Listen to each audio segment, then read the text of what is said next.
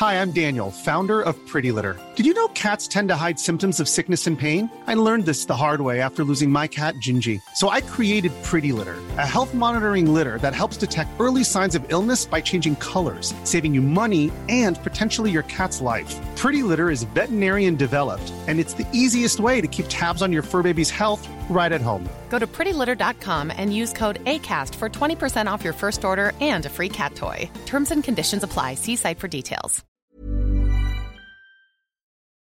This is you just trying to back into. I spent all this time and money in this office, and I'm being told my files are bullshit.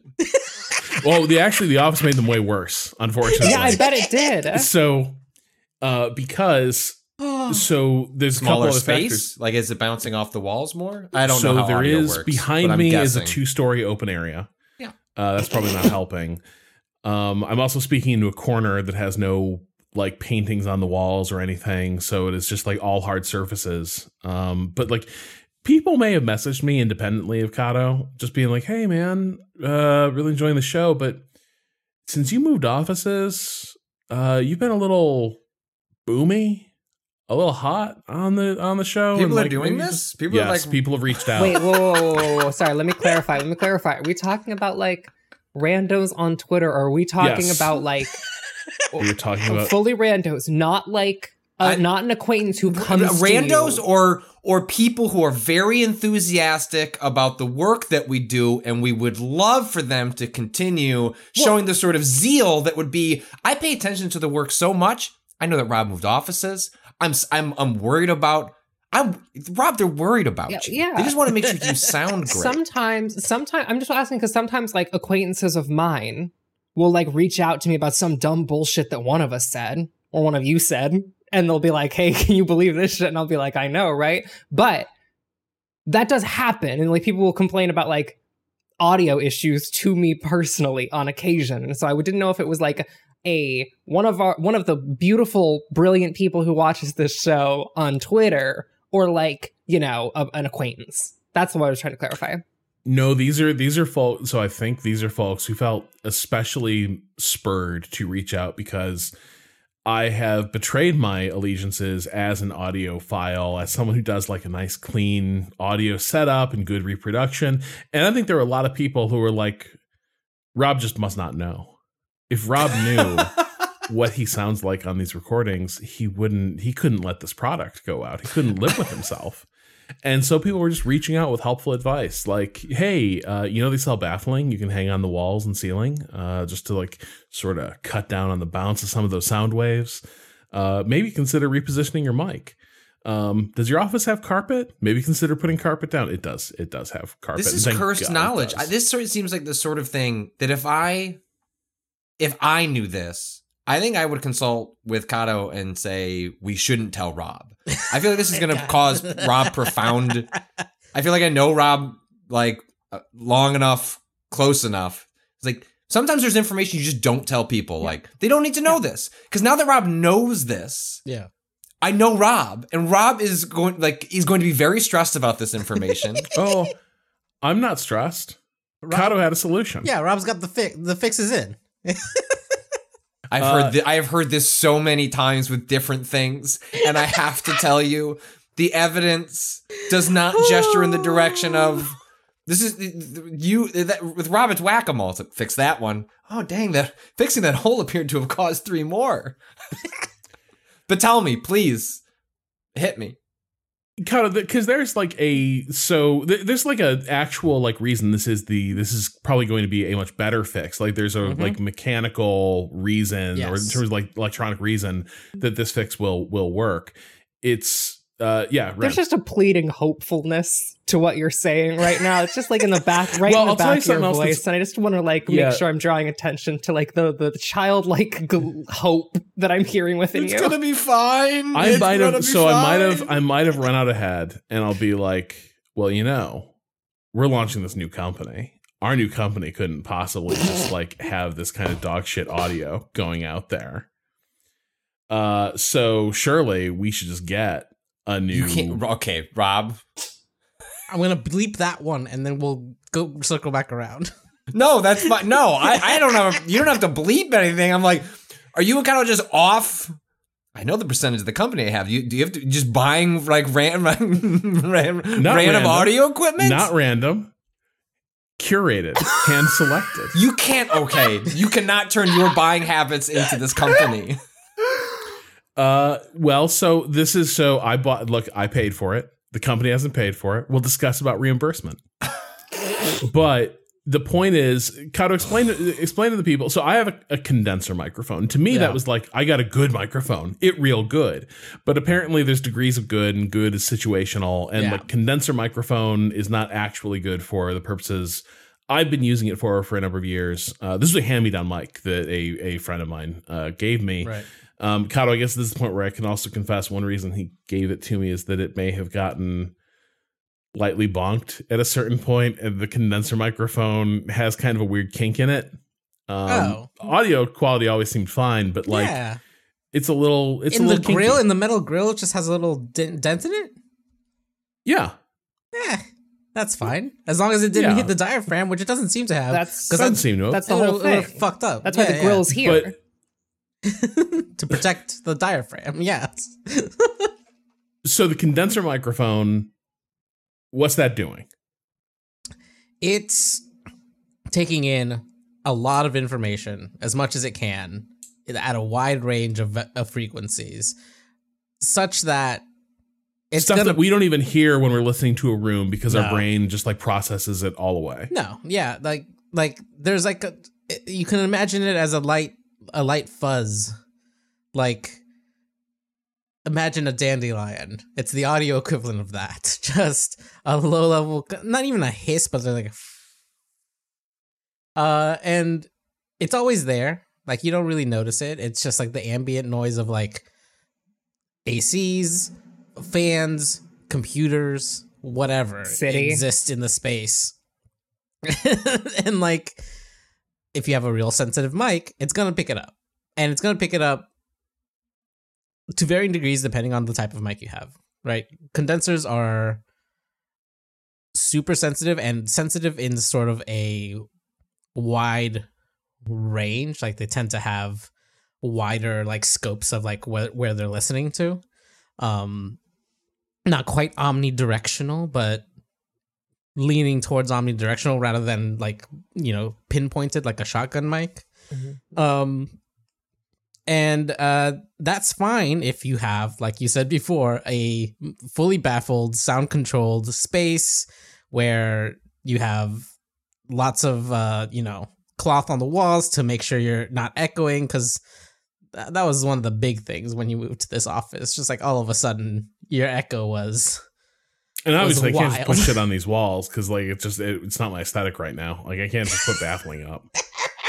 I, I, sorry, I, you know what? I think we've been a little bit too harsh on Rob because Cado's talking about how our brains normally filter out the kind of noise that ruins Rob's track, and which is just to say that, like, you know, Rob's home is built around psychoacoustics, not around like true microphone acoustics. We, we've known this from the beginning. He told us, he told us that like his speakers were psychoacoustically tuned, right. not not forgot. tuned for for microphones. We I we can't we can't say anything to him. He he didn't sell us a false bill of goods.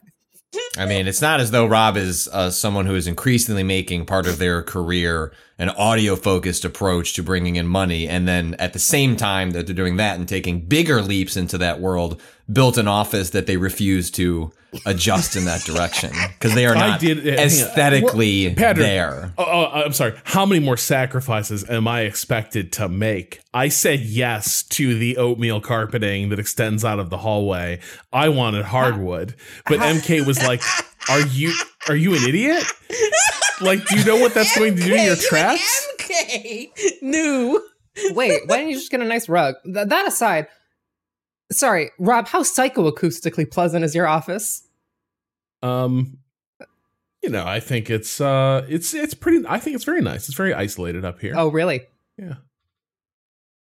So it was open to the second. Is a second floor balcony kind of just open to the rest of the? Okay, so like every time, yes. So like if MK's downstairs watching TV or something, I am Mhm, hearing that mhm. TV. Okay, what about Mina moving? uh, every time Mina moves, uh, and oh, also Mina loves to come into the atrium, into the foyer, Yeah. into the foyer, and make her little poof noises. Does Mina ever sit Like like, to- near you or next to your desk? Oh, frequently. Does does does she wag her little tail and smack it up against the side of the desk She sometimes? does. Do you hear that? Wow, I was wondering what those fucking bumps were. Yeah, no, she whips her little tail and it like thwaps against things. thwaps Wow, against microphones. yeah. So the point is, but but so they make other types of microphones for like this type of work. Mm-hmm. Yeah, they're And yeah. Kato hooked me up. Like and mine. was like Like this This is a business expense. Wait, also, I use a condenser mic, Cado. yeah, but it's a shitty one. Nice. This is the thing. Properly scoped for the mission. Damn right it is. Fanbyte bought this for me. like um it doesn't have the the amount of frequency response that rob's does like you're it's it probably also has like a slightly different it, i think it might be a hypercardio car, uh hy- hypercardio Cardioid. cardioid yeah yes um because your sound your your noise levels in the background are much better than than rob's um Anyway, so so Cado, but Cado knew what the Cado was known what the fix is for ages. Cado was like, if I could put you on any mic, Rob, to deal with the the Yeah. audio that I'm hearing, this is the one. It would save me time. It would make for a better show. Uh, and so we sorted it out. Just in time After for expenses to come out short of our years. salaries. Yeah. a dynamic mic. A dynamic mic is the answer for this sort of intent. Like here's the here's the thing. We have a la- larger dynamic range than most podcasts. Is it because of the good times? It's because of the good times. We have lots of great times. You know, sometimes Yeah, we're like oh, hell up yeah. here and it's awesome. It's- you know, sometimes we're contemplative and we're down here. And like a lot of podcasts are more like even keeled. Um what? You're telling me that a lot of podcasts don't have just some guys being dudes? no. No, no, like they don't have the no, vibes. because those dudes, those dudes were never hard dudes. And hard, like hard podcasters create good times, and good times. Shut the fuck up. Actually, isn't hard dudes also the uh. Robert Yang game But the no, that's Yes. hard lads. hard lads. Hard lads. Hard Yeah. lads. Give us yeah, a about beating each other's with I a would chair and then to their kissing. podcast. Yeah. The hard lads. Uh, no, but but, yeah, see, so- here's the thing. People like that sort of podcast that you're thinking of, Red, has shit audio. Never it never it never hasn't. People are always constantly clipping. It's bad. Mhm, mhm. Patrick's sitting there like, but nobody ever cares. Those podcasts. Nobody ever are cares. huge. These podcasts are so fucking popular. But here's but here's our People listen to competitive them on. AirPods. No. Better we, audio.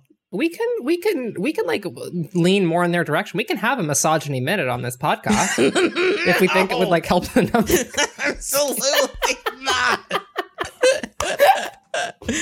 oh.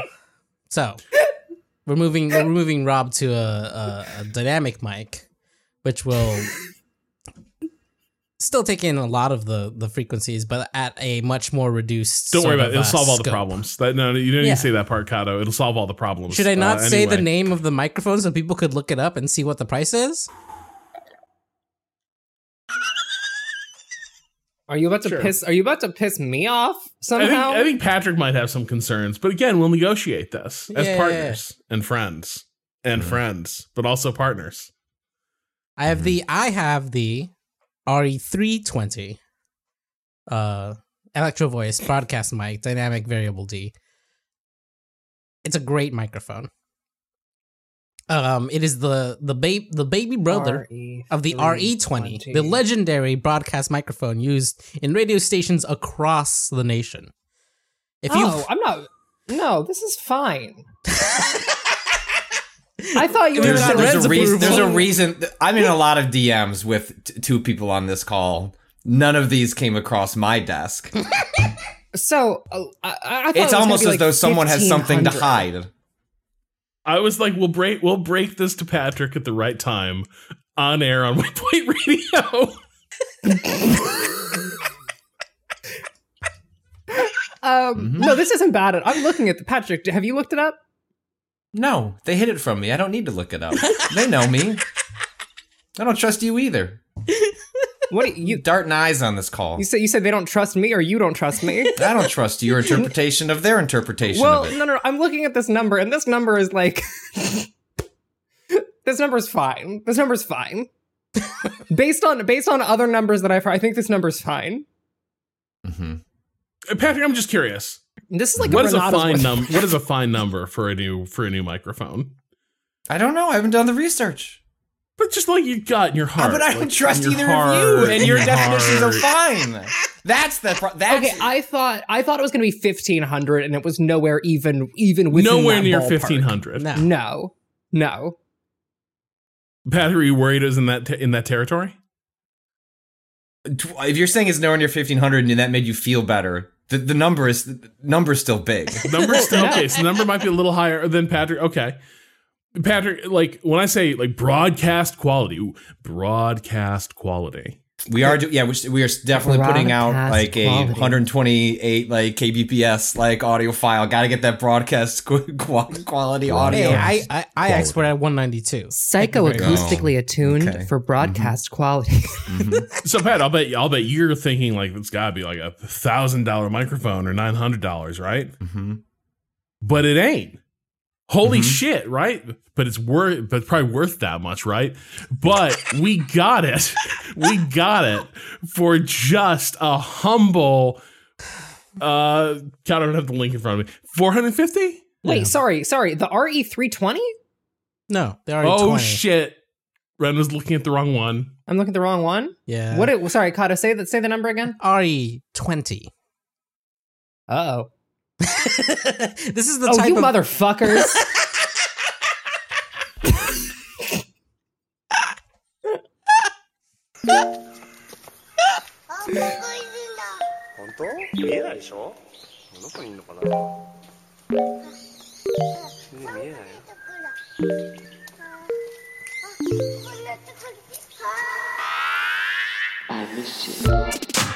What's good, Internet? It's June 1st, 2023, and you are listening to Waypoint Radio, Oh episode 569. Nice. I am your host, Rob Zacny, and I'm joined by Ricardo Contreras, Patrick Klepek, and Renata Price. Hi. Well, this is it. This is the last Waypoint Radio. Off to a great start here. Everyone's in, in stunned silence, probably because it is it is the final. It is the final uh, Waypoint Radio. Uh, believe it or not, we did not actually aim to end on episode number five sixty nine, but it actually did just kind of come out that way. It did. We were, I think the conversation was like, what if we engineered it that way? And I was like, ah, let's just see how things kind of work out. And uh, but there's also discussion like, has that number been tainted? Is that number still funny? It's- I And we just so ended up in a place where it happened anyway, and it is still. But I think we all agree it's kind of tainted. Like It is a little bit tainted. it's a, it's a blue check number now. Yeah. Mhm, Yeah. mhm. The blue checks have it. No. Don't give Mhm. them that. Just like that fucking no, Doge, man. they do. They do. Like you, you remember you used to delight where it's like, oh, it's the Doge, and now They you're like, I wish just that I wish that puppy had never been born. They just they can't have Shibas. They're too No. pure. They do. They kind of do, but also they also have that like laugh, crying, laughing face emoji. The they've got crying that. laughing face- I'm not mad.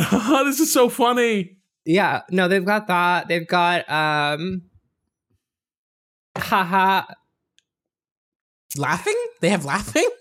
Just no, no, no. But you know what? I'm out, not. haha. That's the line I'm, I'm drawing. I'm allowed to laugh. Hey, folks, we're reclaiming laughter. Hmm. It's time for the, it's time for the left to get better at comedy. That's why. Yeah, that's why. That's why we call it the lefter. you know, we'll workshop that a little bit. We'll we'll just we'll take that. We'll just like go back and we'll we'll throw it against the wall a few oh. times.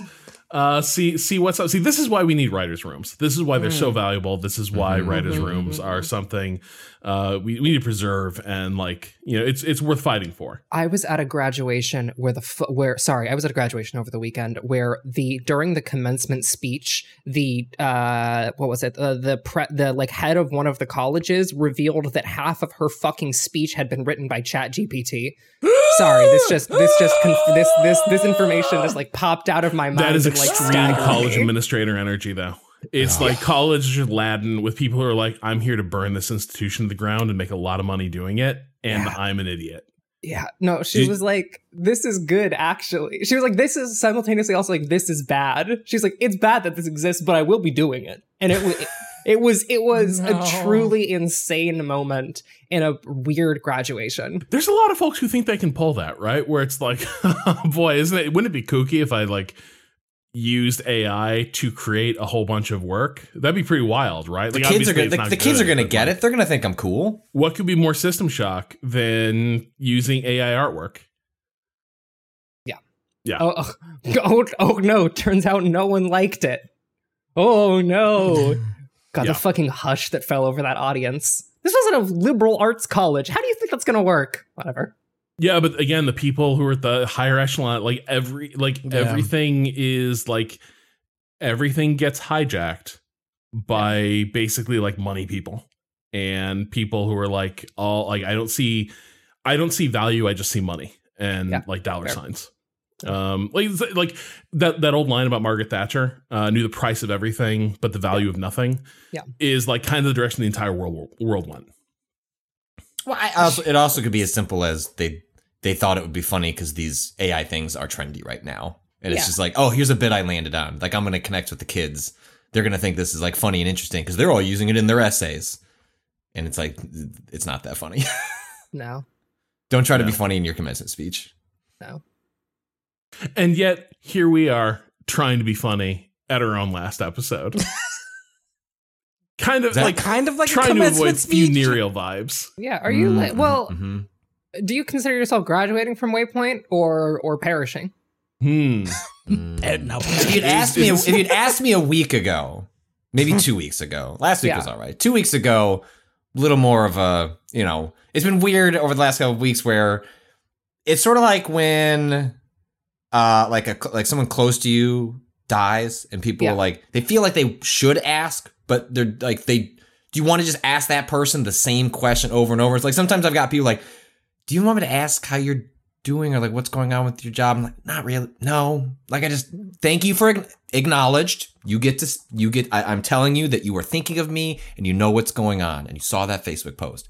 But no, I don't want to explain to you all the shit that's going on right now. It's complicated. You won't understand it, and I am tired. We'll of catch up explaining it another time, Palmer. I unfriended. I unfriend. I unfriended him after that. I don't think. I don't think I said on uh when he got eviscerated. I think in the giant bomb subreddit, like when he went and like was actually Yeah. like Mhm. straight up posting there. At some point, Palmer Luckey and I became friends on Facebook because I was an early follower of virtual reality and covering it, and so we must have. I don't know that we actually met in person, but for some reason, you know, connected in the same way that like, oh, friend invite, whatever. Like it's easier to contact you if I want to get in touch about something. Uh, and then when I posted personally to like friends and family, like the people who like still use, you know, Facebook, I don't, or I post pictures of my kid there and otherwise don't really check it, but posted there just to give like aunts and uncles an update on what's going on. You know, old people just, you know, like condolences, yada, yada, you'll be fine. And then just Palmer Luckey being like, hey, you piece of shit. I'm so glad you lost your job. And I was like, wow, all right. Uh, so I, I deleted the comment because I did not need to turn that into a flame war with my aunts and uncles. Um, but then immediately, I that would have been that- really funny as the thing. it would have. Well, I got to experience it in first in person, which is uh like was late, you know, laid off on a Thursday, or at least like told that the job was going away, and then uh, a family member, an aunt, had passed away uh, a couple days prior, and so the, the funeral was the, the day after on that Friday, and so I went there, and like one of my favorite aunts came up to me, was like. Who's this Palmer Luckey fucker? Was this some billionaire getting in there being a punk in your Facebook comments? So you do we need to do something? I was like, I don't know what you mean by that, but no, it's just very funny, and he's a loser. Uh, You could've- don't.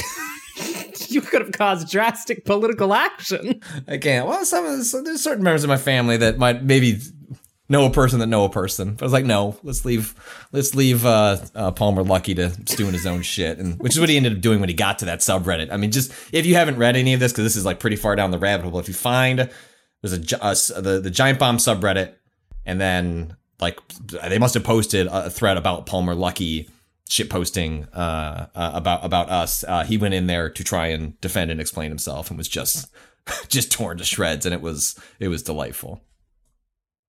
I think something that struck me so much too was his, they did nothing but like lie about me for years, and it's like Palmer. I know when people talked about you, and it wasn't a period of years after Waypoint was founded.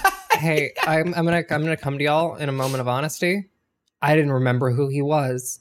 I listened to this podcast like like every episode for years. I didn't know who that motherfucker was. We didn't spend. I wrote. I wrote. I think one or two articles when there was a period right before Trump was elected in which you know he was beginning his like public turn to the to the right, which He's is not becoming like, a human crying face laughing emoji.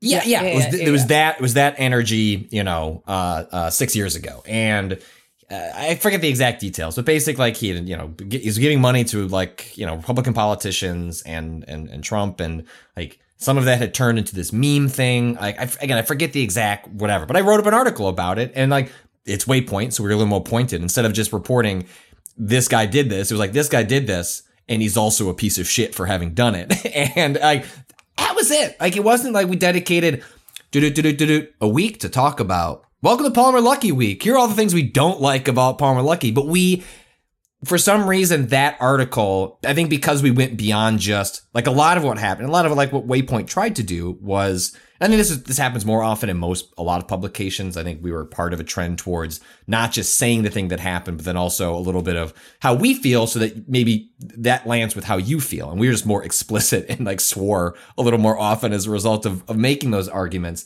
But like he that was written up everywhere. We were not alone in reporting that. It's not as though like Waypoint was on that beat.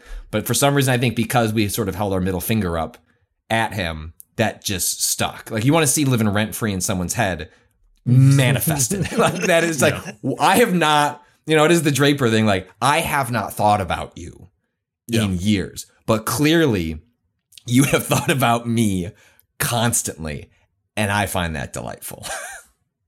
Yeah, it's uh, it, it was a very it was a, very strange twist and all that. But back to the question of is this a are we graduating or is is it a funeral? I think like I a couple weeks ago I was feeling a bit funereal, but sometimes Mhm. facts change and then your opinion changes and your outlook on things changes, uh, and so I think it is a bit more like.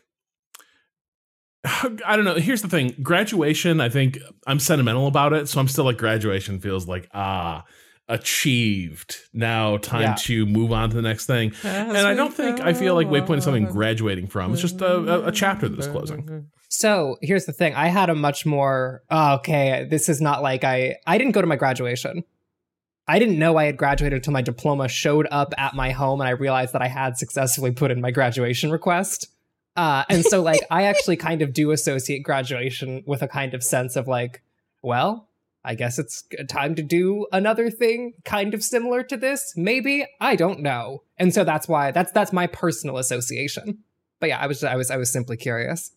I don't remember anything about my graduation. Not because I was like incoherent. It just didn't. It didn't make an imprint. Like I hmm. don't. I showed up. I got the diploma, but like I don't remember. Not nothing about the speech or the ceremony. Like left any lasting impression with me. I What remember my high school one more than my college one. I was gonna ask, what, what was the last graduation that y'all actually did? Because I didn't do I- my master's one. I went to high school, but I didn't go to university. Yeah, I went to like my undergraduate graduation was what the remember. last like actual Yeah. thing. Yeah. Well, co- the co- like I didn't like my, my part of it was like my friends in high school, like were also a lot of my same friends in college with an Mhm. expanded base of people, and I felt like when you go to a high school uh, graduation, like smaller class of people, more tight knit groups, as opposed to college, it feels like much more spread out. It's like I remember Yeah. when you know I got like the notification from the college, like you want like a like a yearbook to remember. I was like, I don't know. I don't give a shit about any of these people. like I've hung out with like the same 30-ish people like during this time. Like I don't think we're gonna be in the yearbook. I don't I don't need it. No thanks. Um, you know, it is a Waypoint Radio, so we can we you know we the games are still happening. Games are not are. ending with Waypoint. Games No. are eternal. They insist on continuing to to happen.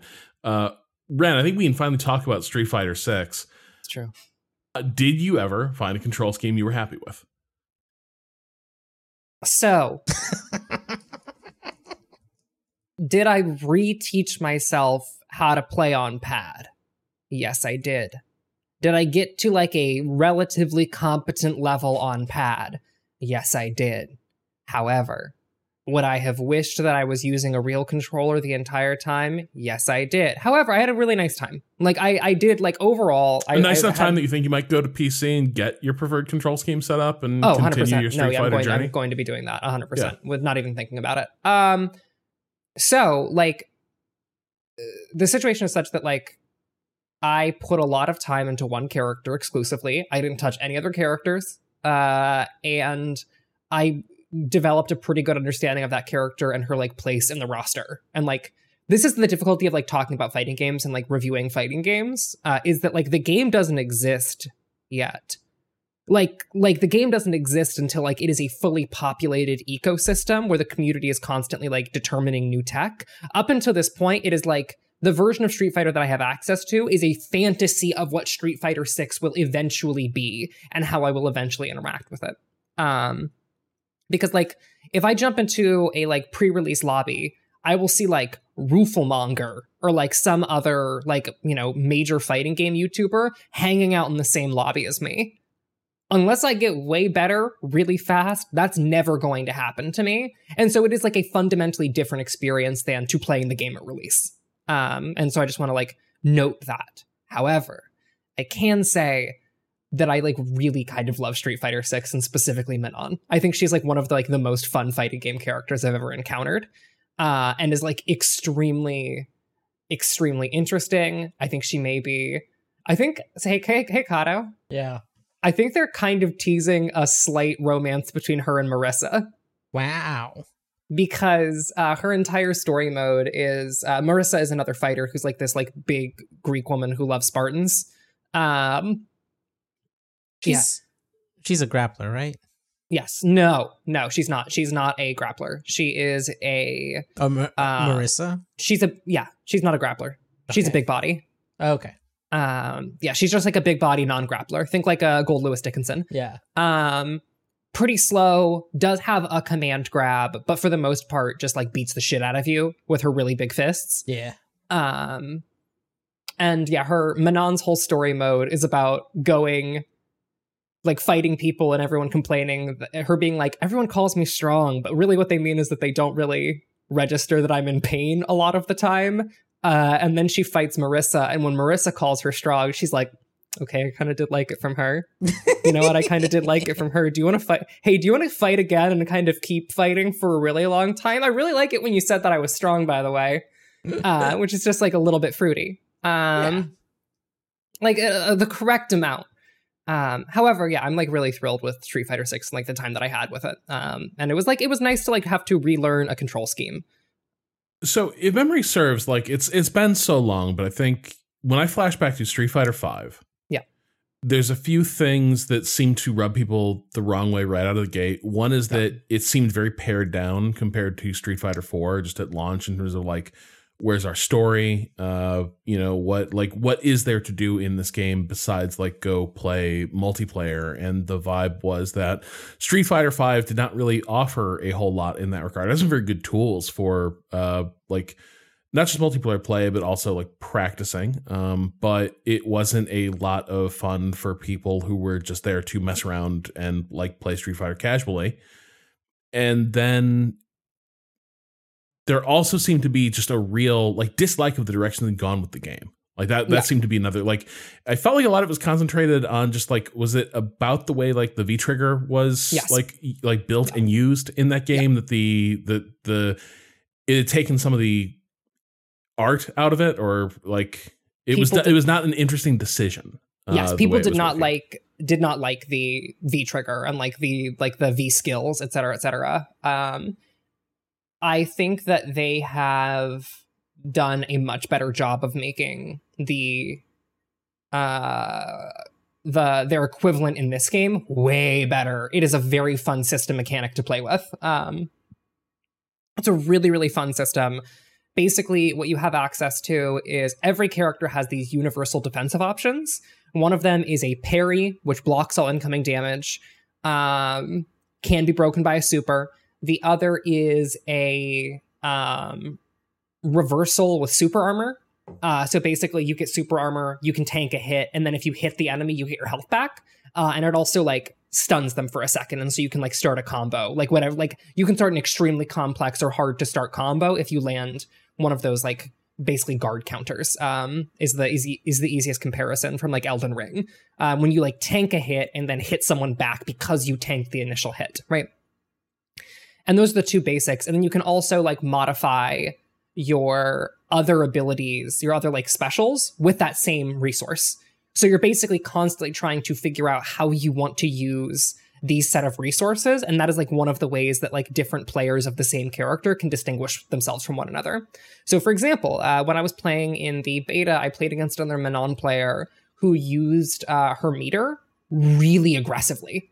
Uh, and so basically like would start combat with a uh, combo that was really good but used up her entire meter right away uh, and so it would often put her in situations where she would run out of resources halfway through the match, then get stunned, and then I would finish her off because I like managed my meter better. Uh, but also she was doing like way better, way more complex combos than I was, and like her execution was like significantly better, and she kept winning. Uh, however, I was able to identify like a significant difference in like the way we were approaching using the exact same toolkit um, that like made our respective playstyles like extremely distinctive. Where I was like playing something closer to a more traditional grappler, where I was trying to get one or two hits before I used a command grab to like get someone like take control of a situation and like you know put on damage she was way more combo oriented and was using the like hit grab version of manon's toolkit to like incorporate her throws into the middle of combos um, but however that that playstyle while more reliable requires a lot higher resource spend uh, and like seeing the differences in our playstyles was like actually very cool and to me kind of sold me on the their equivalent of like the the v system uh, from street fighter 5 now it is because i wasn't totally clear from the preview stuff um is that run around beat people up in the world thing? I guess is that their only concession to like more casual story minded people or is there also story mode independent of that where you're like Characters hanging out and doing Street Fighter stuff. characters hanging out and doing Street Fighter stuff? No, but they have an arcade mode. They have like your traditional like fighting game story arcade mode where it's a little bit of story, you do a couple of fights, you get the end of the story.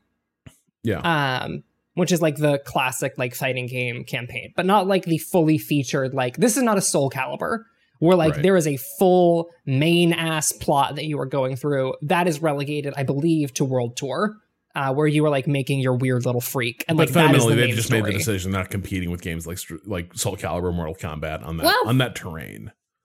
yes. Like it's not as is not as taken as seriously. Um like world tour is is you're playing as your little like you know player character not like you're not like seeing the epic journey of you know scorpion are they are they still kind of leaning into the fact that this struck me when I played Street Fighter Five is that like the Mm-hmm. characters to a degree the characters don't age right the characters aren't necessarily getting old in the way that like you know we're not looking at like old man Ken but there is a sense that they're a different chapter of their lives right like that Yeah.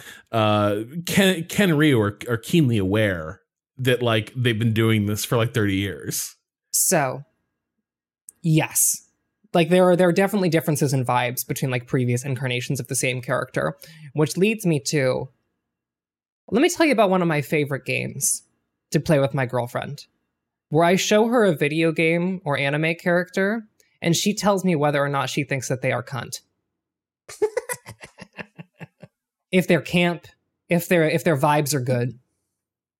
And let me just say street fighter 6 was a fucking field day it was a, it was a real joy of going through that entire roster and her being like cunt over and over.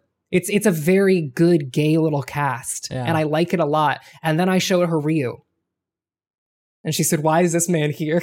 and I said, "He is the Street Fighter guy. He is the mascot of the series." And she said, "Why is he the mascot of the series as opposed to all of the interesting people before him?" And I was like, "You got it right there. Those people have other shit. He doesn't, which makes him a good mascot." Which is all to say that like I don't know. I think that these characters are at their most like archetypal and weird. Um, they've got some good like little freak energy, and they are leaning into the little freak energy in a way that I really appreciate. Um, Ryu looks serious and edgy because that's his whole thing. He's Ryu. He's like the serious Street Fighter man. Of course he looks like this. But then like, you know, you have uh, on the other side of corn someone like Juri who is like as as weird freaky horny as possible. Just like as much of a weird little pervert as you can as you can hope for in a fighting game character. And so it's actually like yes, it is it is continuing to like have characters shift in vibe over time. Uh, Cammy as well um, is is a, a slightly off version of the previous one. It sounds. I mean, it sounds really like I, I want to play more of the. I want to like. Did you play much of the world tour? Because you said it was not your bag, really. It's not my bag. It's it's Yeah. just not. I, I I I wasn't didn't find myself particularly interested in it. I was way more interested in like going to the lab and like testing out this character and then like playing in online matches. Most of Yeah. which were, were, let me be clear, really fun. Uh, the game's network, I was playing on Wi-Fi, and like the game's network was actually like very well able to handle that fact, um, which is impressive to me. Um, it's hard to play fighting games on Wi-Fi, and like Street Fighter Six, like played basically perfectly, with the exception of one person who I played in Australia. Uh, who And that's your final were- boss of matchmaking. no, exactly. And like that match was fine. That match was so fine, in fact, that the other player researched me on Twitter and then tweeted at me afterwards to be like, hey, you really used that like mechanic really well. I'll have to like incorporate that into my toolkit, which, may I add, is one of the best parts of fighting games, is when someone's like, damn, you really rocked my shit. Have a good one. Uh, and like they felt the need to track you down to say that. Um, but yeah, eh, the game's like technical performance is surprisingly good. I, I, I intended to try the world tour stuff to because that would be a little more my bag as not someone that's not particularly like fighting game. Uh, per, like my favorite part of fighting games was the the Tekken three era in which there are eighty characters and they all have a CG ending. Time to spend all summer playing through the arcade mode and seeing every one of these CG endings. Like the Raptor gets one too. The Raptor with the with the with the the boxing gloves. Oh, thank God the budget had enough uh, an ending for them. Um, so that's the you know, and so I'm, I'm glad that the game like Mortal Kombat continues that that lineage um, to, to some degree by taking taking that part seriously. But I I like I downloaded it on my no one. thank you, you know, Capcom for sending code. No one wanted the Xbox code I got, and I was like, all right, so I feel safe taking this and just kind of poking at it, even if it's not a game I'll spend a significant amount of time with. And uh, so I loaded up World Tour, made my character did like the first area, and then it started explaining actual mechanics to me, and I felt the entire weight of Memorial Day like coalesce on me at 10:45 at night, and like my eyes got heavy. And then I was also encountering a genre that I don't have a lot of context and, and you know like experience with, and it was just it became. I tried one match. I was like, Patrick, you didn't even try to do what they asked. Like, like there, there's like a number on the screen that's like, do this ten times. You didn't Like, even not- fight in the street. yeah, no, I'm like, I can't. I no, just shut it down. Like you're not going to contribute meaningfully to this this conversation, and that's okay. You can try and do that next week, buddy. just shut, shut it down. But uh, hopefully, I, I do want to sit in and try that because the whole like kind of the gimmick of it is yes, you are playing uh, a character you have made, and then you're kind of you're encountering the hero characters uh, as you're uh, exploring, and then you are, I believe, are able to take some of their powers and then like create like a, a mega character. Like I like this part, I like that part, and like you were incorporating that into the the build of your of your character. But I, I didn't get far enough to sort of, you know, does it fall into the the bucket of what you're saying of a, of a Mortal Kombat or like, hey, do you just kind of want like a, a, a more a different structure for how you play this fighting game, uh, and you don't want to sit in the lab, you know, as as Ren pointed, like really working on technique and finesse and timing. That's not me. Can I mash button?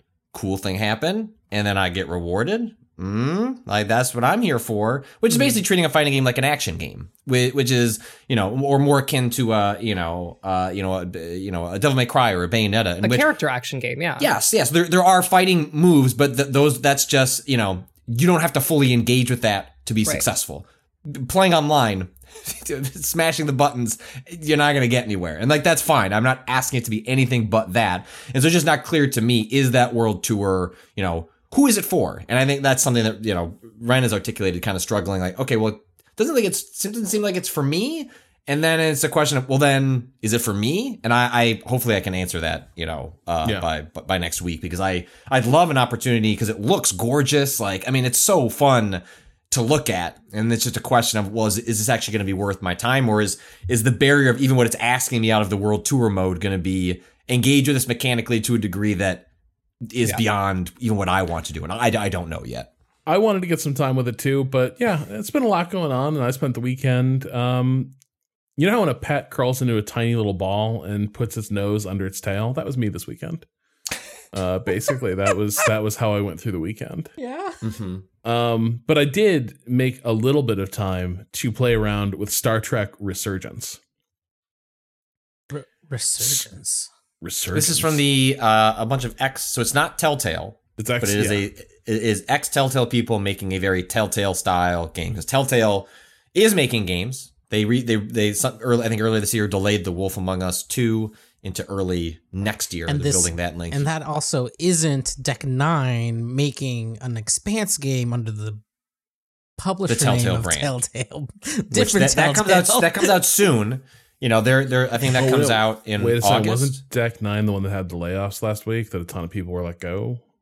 Oh shit! Was it? I mean that game's done though. So but that might that might be like the Expanse game is happening. That game is Yeah, they- yeah, it's disappointing. the- They're continuing the ritual of uh, game Well, done, goodbye, goodbye, everybody. Yeah, They, had, they had major layoffs. Yeah, presumably they're building the God next Life is. Strange. So I don't know. Maybe they expanded to. I don't. I don't know. Either way, that's unfor- That's unfortunate. But that, yeah, they are making that um, Expanse game. So, but so Star Trek. Yeah, so Star Trek, and so here here is the thing that here's the most disappointing thing about it. I will just get this like off like we'll just talk about this up front. Patrick, do you remember how fucking good Telltale Batman was and how fucking trash its performance was? Yes, in fact, I feel like part of that. I never got to the. I know people consider there were two seasons of the Batman Yeah. Telltale game, right? And the second season is the one I didn't play, and that is where like the all-time Joker arc I think happens. Like people have said, it has an excellent interpretation of that of that character. But yes, I remember that. Telltale games always had performance issues, but they were never as. I feel like Batman uh, encapsulated the extreme, uh, like the high end of quality of what was possible out of this style of game, but also all the things that were problematic with uh, Telltale's uh, proprietary engine stuff.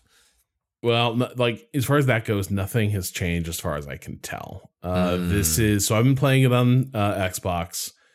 Performance is really, really bad in ways that are tough to completely set aside. Like Ugh. there is some sort of audio glitch that is causing it to make a little snapping sound. Uh, usually when someone begins to speak, like whenever someone like it's not constant, but it's like whenever a new sound effect or new dialogue line cuts in, you get a little like electronic like snapping sound. Uh, the sort of things you get on like a recording that has a sample uh, rate conflict or something. Mhm. Um, just a, Weird. just a weird little glitch.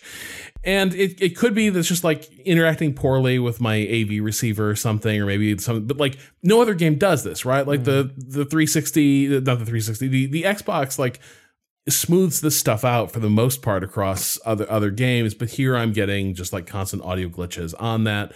Uh it is framey, uh, which is not the biggest issue for a game this style, but like it is an issue for does this feel like a good world to move around in, right? Like you're walking down the halls of the spaceship. Mhm. Does it feel nice to walk down the halls of the spaceship? Not really. But in some ways, what could be more Star Trek than like seeing a bit of the plaster, uh, you know, on the walls and a little bit of the wires holding the spaceships. And beyond that, you have a really well executed Star Trek game. Um, like I think for to an extent, the vibe I get from it right now is what if you had a Mass Effect game where you never like did any of the bullshit, go down on the planet and shoot people? It's just all like vibing with the crew and talking through Okay. stuff. And it delivers on that pretty well. It's like it so far the thing I haven't so you're getting an all new um like cast of characters to contextualize it. It looks to me like it is taking place in the wake of the Deep Space Nine series. Uh, the character you're introduced to was like decorated for valor at the end of the Dominion War, um, which is the like huge galactic conflict that like gives shape to most of DS9 uh, as a series. You are now being moved off to this like special research vessel and they have you are coming in to replace a bunch of dead crewmen. You're part of a wave of replacements because something went wrong with their last mission, their last experiment. You know, it's a research vessel. Sometimes shit happens, but there is kind of this vibe of, and I and I kind of dig this for a Star Trek story, um, because Discovery blew this right. Sorry, I'm just going to start talking about like Star Trek stuff real okay. quick. Mm-hmm, Are mm-hmm. you all familiar with the various discourses around like the new wave of Star Treks and like particularly Star Trek Discovery? I've heard it's bad. Discovery bad. I got worse. I, th- I heard it's start started all right, had promise, went worse. Now everyone is on the Brave New Worlds train. Uh, Strange New Worlds. Strange yes. New Worlds is great. Picard also bad. Got good though. Really? That the word on that is like the last season of Picard is like, mm, this is if you want up if, here. It, uh, the way it was, I I am not connected to Star Trek at all. But like when I was watching my Star Trek nerd friends talk about, it, I was like, well, is it good? What is your definition of good if what you are getting is a giant spoon of fan service and you just going, it's going all over my face Look, and dribbling sometimes, down. Sometimes dinner is yeah. a tablespoon of peanut butter. And that's and that is 100 uh, but like it's one of those things like I've heard it's better than the first two seasons, and you can just skip the first two seasons and just jump straight into a direct sequel to wow. where you last were, were, with those characters, or read a Wikipedia entry. Like it's just not worth wasting your time with the first 2 mm-hmm. seasons, and then just getting a heaping pile of fan service all over you. So the thing that so the thing about Discovery is it has good moments and bad moments. Generally, I guess it's a bad show, but the thing is, it keeps reinventing itself. It like is a show that it never settles down. It's always like we are going to make the most wild swings imaginable for this thing, and it's never going to settle down into the kind of like teamwork procedural that your typical Star Trek show mm-hmm. does. Mm-hmm. But Discovery opens with this really cool setup, which is that like a disgraced Starfleet officer is given a second chance aboard this like effectively a flying Area 51 uh, type type spaceship, and the ship has bad vibes. Like bad things are happening there. Like it, it's it's mm. kind of like this this mission feels a little bit cursed. It feels like we're not being told things. Where it goes with that concept is ridiculous and like has some of the most disappointing twists you could possibly Im- imagine. Wastes uh, some incredible cast members. That is the story of discovery is like cool setup and then face planting right and left. Here this feels a bit more like what i wanted discovery to be which is more like it's not like I'm sure there will be twists, but at this stage, fairly early in this mission, it's more that the shit like it does feel like things are being held back that you don't know the full story and that there is like a heavy sense of gloom about the ship. But it's the difference between like where discovery's answers for why this would why it would feel this way are kind of inherently ridiculous. Resurgence feels a bit more like uh what's what's the way put it you're joining a crew that's just been really unlucky and the business and the work they do is really hard and it's really dangerous and everyone is kind of like having doubts about are we capable of doing this? Like are we is this ship safe? Does starfleet care about like the losses we just suffered? And you're sort of stepping into that as a as a new crewman and trying to both get in with a crew that's been like bonded by shared trauma it was pretty tight knit but then also try to move on uh, and and and address right. the, the the coming the coming crises. The vibe's pretty good, and I, and I think if you're, you know, I think something that can be tricky with these things is um. There's a period of buy-in it takes to really like start liking a crew in Star Trek, right? Like, mm-hmm. Mm.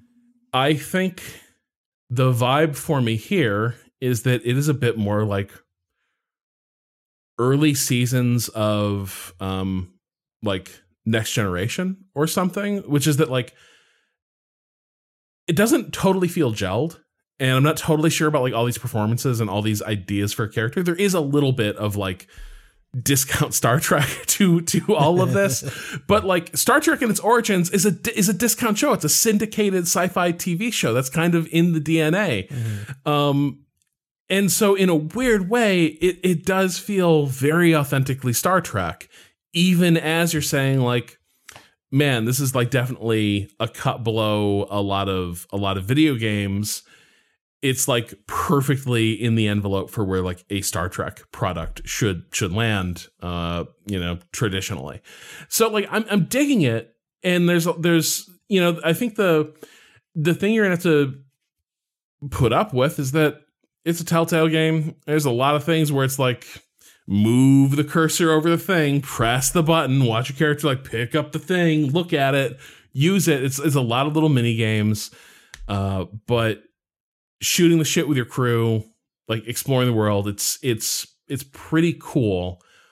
I think if you are someone who like like for me it's do you like Star Trek? I don't mean you have to love it. You don't have to be like a a, a total like Trekkie. Uh, but do you just do you like Star Trek in general? Are you someone who's like, oh, like I hear there's a cool Star Trek thing on, I will watch it. I think it kind of works, mm. and I think in some ways the property itself kind of conditions you to put up with some of the rough edges around mm-hmm. this thing. Mm-hmm. But those edges are rough, and like they don't go away. It seems like it's on every platform. I was kind of poking around. It's you know continuing uh you know absent Tears of the Kingdom, you know, a, a, a, you know a real laundry list of games that come out of the gate just a little a little rough. Um, does sound like a lot of people are having these audio issues that you're talking about, so I don't think it's your um your actual audio setup. It sounds like there is like repeat lines and stuttering. There's depending on your platform, there's a different audio issue. So whatever mm. is happening there's a the, the, audio in general is is is a problem on on this but that does seem like the kind of thing that does is not fundament like fundamentally flawed and yeah. if you find this interesting probably give it a couple of weeks for that first pass to come through and also just what's your tolerance for teeth these characters are very toothy when they talk Ooh, and i'm not sure they actually nailed what mouths sorry, should look like sorry sorry sorry i'm gonna ask teeth. you to roll it back when you say your teeth. tolerance for teeth do you mean that like bad things happen to teeth in this game? Or are you trying to suggest to me that the teeth are so troubling you felt the need to ask what my tooth tolerance was? Hey, it's the latter. can you can you do you have any photos of these chompers? Um I don't. Uh, let me see if there's anything. Do you have any mastication? You kind of need to see it in motion. Like if you pull up like gifts. some trailers uh mastication videos no i don't uh i don't have any mastication videos but like it is a thing where i was like they really they mo- they gave all these characters teeth correct amount of teeth and they like okay. mopped those mouths okay. like and they were like that's a human mouth okay but then you see it in ways and you're just like hmm. and yet somehow it's a maw right so what okay i'm teeth pulling really up the video right now that way would you say that it's like better or worse than the Silent 2 hand animated cutscenes?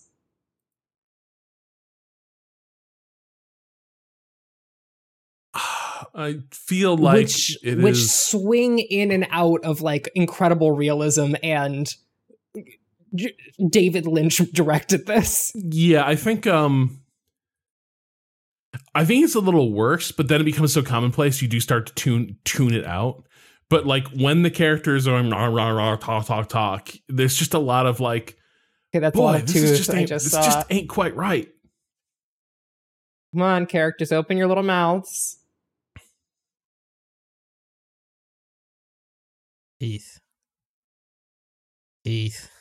Yeah, it was like this Jeez. character, a bunch of old friends get like reunite, and they're all smiling at each other, and I'm like, no, we we could don't do that. do less of this, thank you. um. Anyway, oh so God, my point is like Star Trek Resurgence. I think like again, if you're like if you like Star Trek and in general, you're like I like to think about Star Trek and spend time in that world. I think it's really cool. I'm I'm, I'm glad it's around. Uh, I wish it were more pol like I wish I weren't back where I was with um like the Batman Telltale games, which is on the one hand I'm totally absorbed, mm-hmm. and on the other hand I'm constantly like having to overcome friction to to play with it. Right. Um we will, you know, we'll, we'll close off our game segment uh, for now. I know that we had uh, news about Zaum uh, over this weekend that um, People Make Games released a documentary about it. We get around to that. Yeah, yeah, we'll get around yeah. to it. We'll, we'll watch some. We'll, we'll, we'll run some tape. Yeah. Uh, we'll we'll watch the highlights, and you know maybe we'll we'll talk about. Hey, wait, but Hey, when will we talk about it? Well, more on that after the break.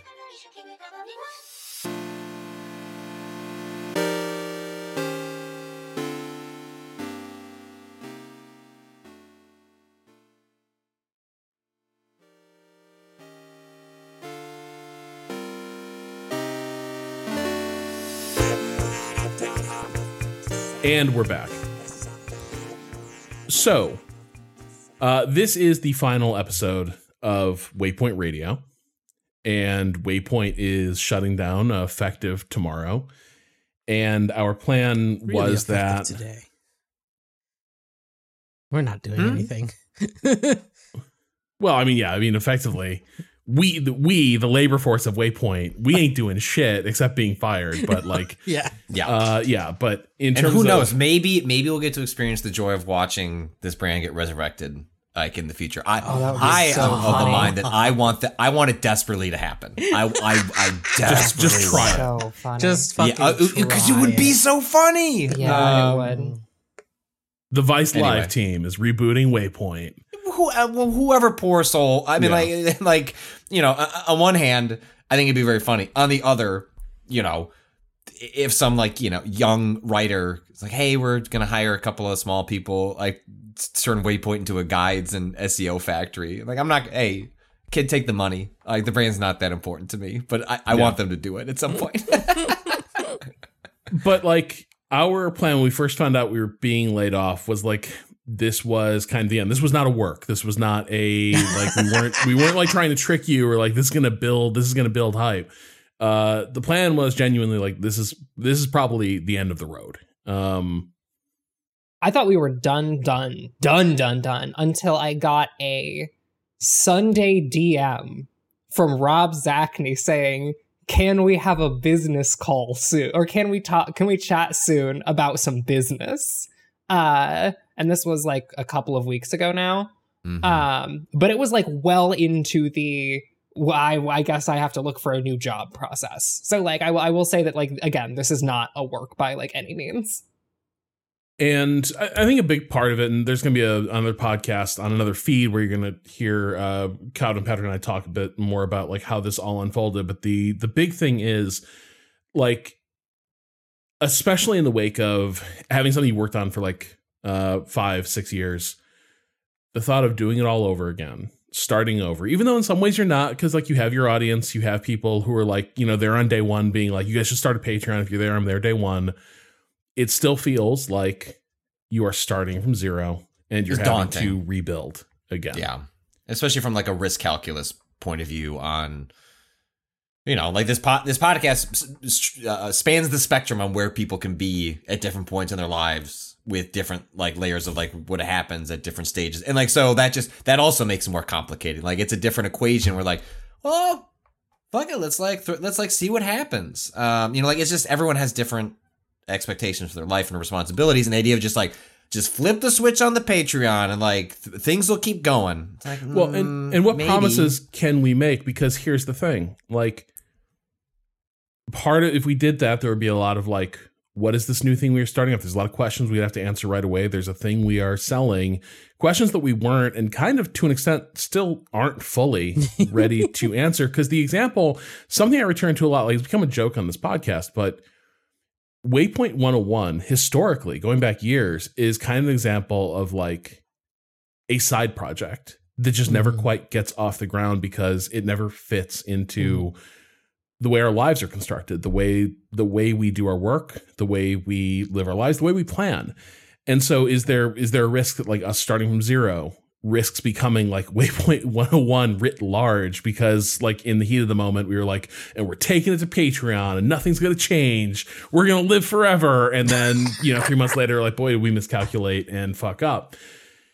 But the thing that did change things pretty rapidly was that people reached out to us uh, with some like power in the scenario to let us take the Waypoint Plus like subscription business out of the company. Um, that like the platform that people have been paying into for a while, Memberful, uh, which is a like sort of uh, team within the larger Patreon company.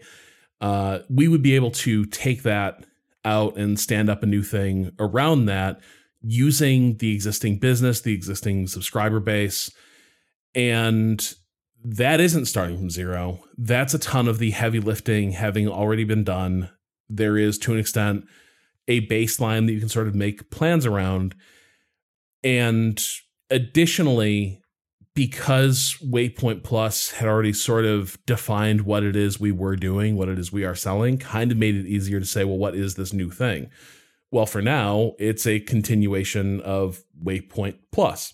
Um, there's going to be some changes to you know what we were doing as a, like when we were full time at Waypoint, and uh, we'll get into what those are. But for the most part, what we are doing, at least for the next few months, is like following through on what Waypoint Plus was, particularly for, and this is key, if you have an annual sub, you're still subbed in.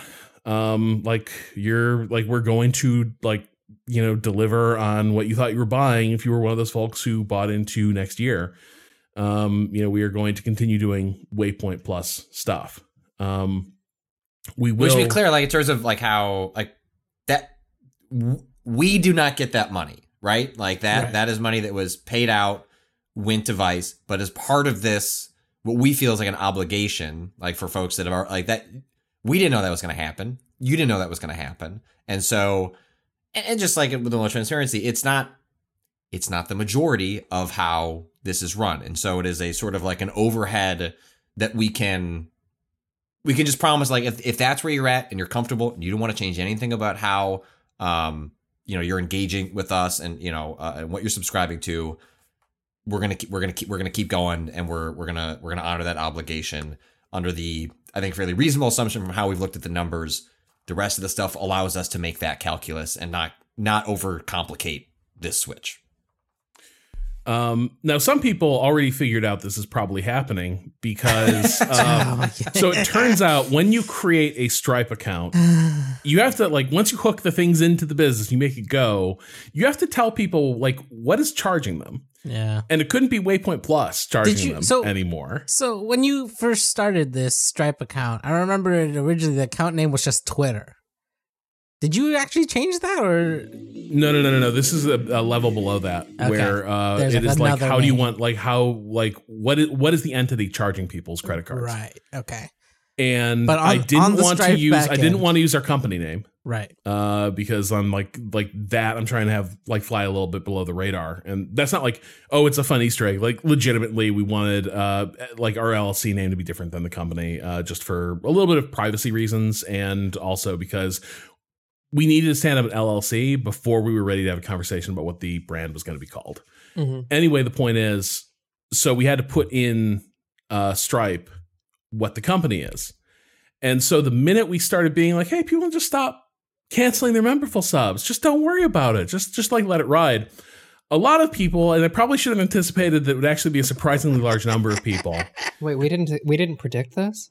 No. Um, not to this extent. I didn't think it would be like a handbrake turn where like I could go in the back end and you'd see like up to the moment where Cado and I are streaming motorsports and like we do the little bit at the end of the podcast last week. Like suddenly would have been a pretty steady like trickle of cancellations uh and uh, like and and auto renewal like uh, holds turned into people signing up uh, enabling Uh, auto renewal. I want to put people. Uh, I think I'll, I'll a lot of this. I got this response to a tweet um, that I did of you know the kind of the tweet the the, the teasing we've been doing. Yeah. Um, and uh, it's like this vibe of people sneaking in with a this the, the tweet is creeping back in with some hope in my step, and I think that's a little bit of what we were getting. I, on, Yeah. you know on purpose, right? Like it's it, it's difficult to be making all these plans, trying to organize kind of a, a structured launch while also waiting for different legal procedures to work themselves out. Like in terms of formalizing exactly what this is, saying like this is ours, happened fairly recently. Um, in in the grand scheme of things, a And long so- time after it was floated. Yeah, No. Yes, yes, we were very fortunate to have this period where we've still been employed, but not necessarily working like full time on day to day waypoint stuff. And Turns out it trying takes about a month to stand up a company. yeah, yeah, with a lot of things still unclear. yeah. Um, not not but- even but, fully like done the yet. but the the, ta- the table is is built enough that we can feel confident that we have an offering and a and a way of uh, getting things to people. Um, we got a, we got enough built that we can say like ah that that's a that's a business. There's, There's a, lowercase b, and we're working on working on turning it into an uppercase b. There's a functional table. You can put Yeah. things on the table. The table doesn't break. And that table is called Remap. Woo! Yeah. Dead silence from Ren.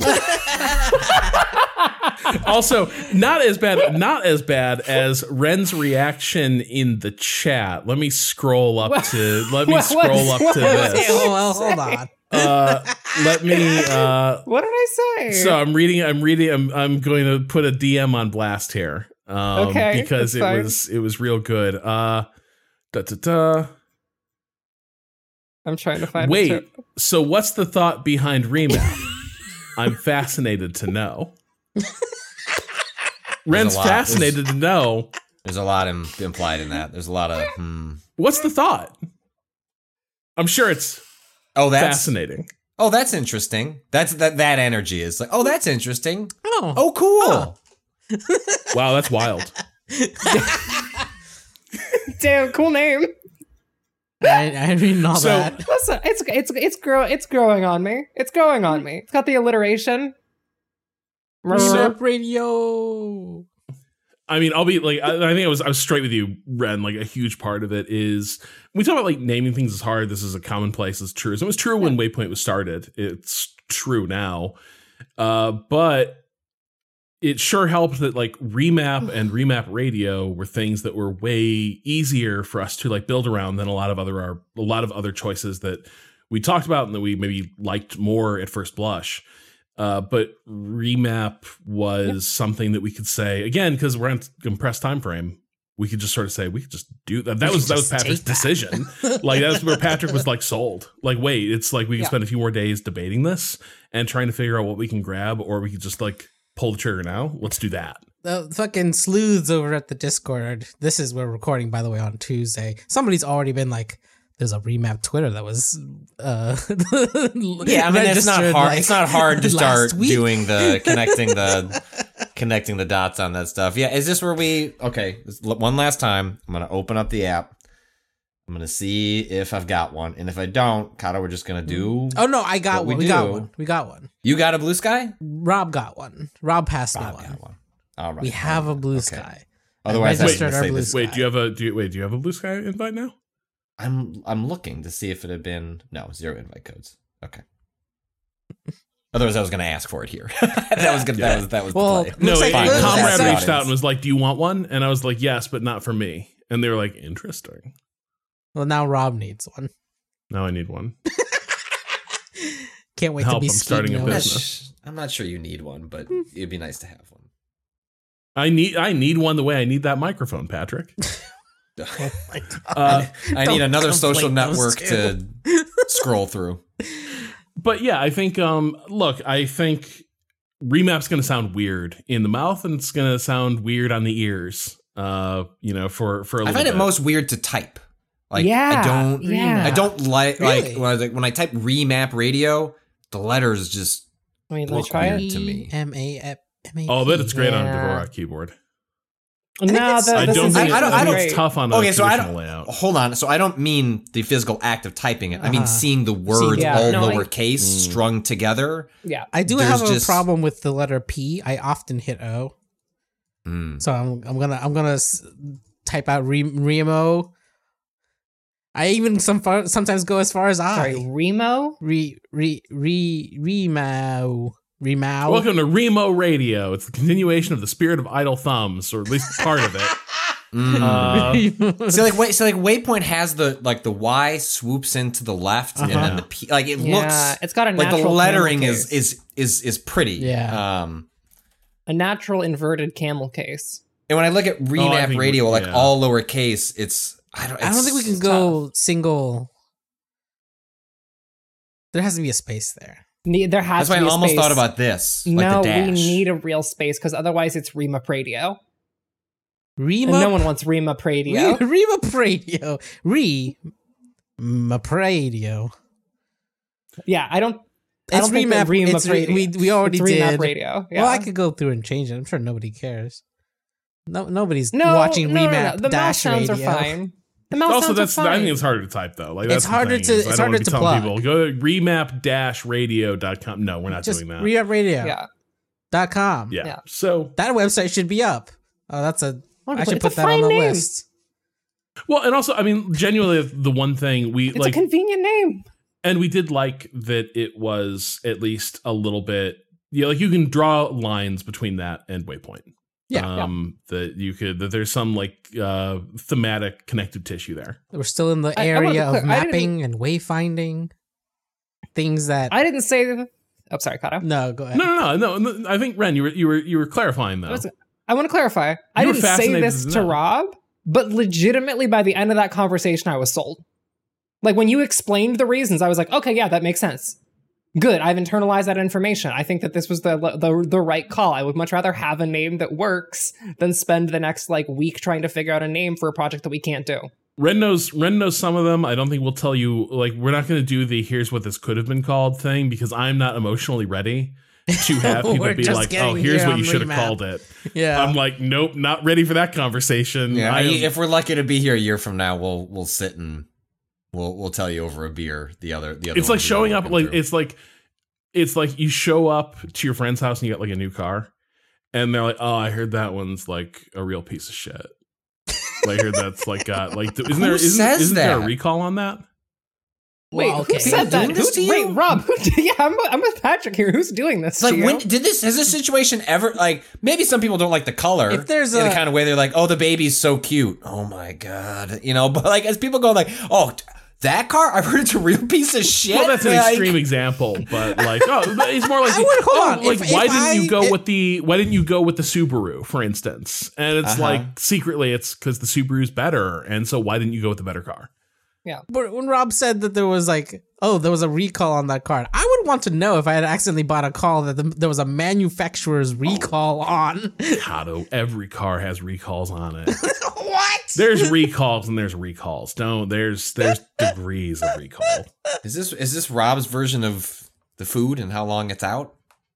I gotta send the a car back for that? it? the brakes I mean what if I'm just keep going a lot of recall notices are just like hey next time you're in for regular service like just have them look at this thing it's fine Okay.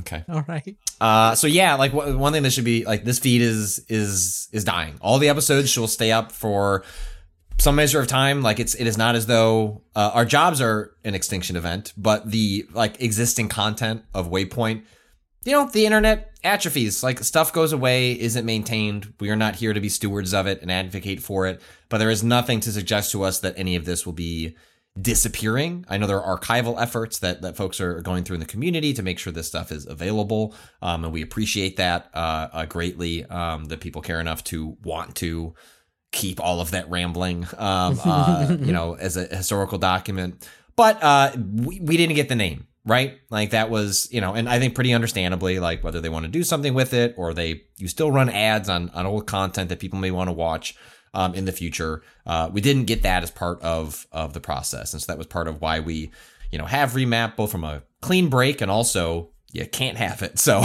there's your clean break. But you know, we are uh, we have to spin up new podcast feeds, new Twitch accounts, new social accounts, and you know, we will uh, communicate the ways that you can get access to that um, in as many ways as that we we can uh, to you. But um, you know, we can't. I can't feed it. I can't But- transfer you listening to this onto that feed. you The just need are to keep remap radio in your head because that is Yeah. like that is the that is going to be the homepage uh Remapradio.com. remapradio.com com. Dot uh, net. you're gonna find us on twitter dot street. uh, at remap radio. You're gonna find us on twitch at remap radio. Uh like remap radio pretty much everywhere is gonna be us. And when you go into your like podcast app and you look for remap radio uh there we shall also be.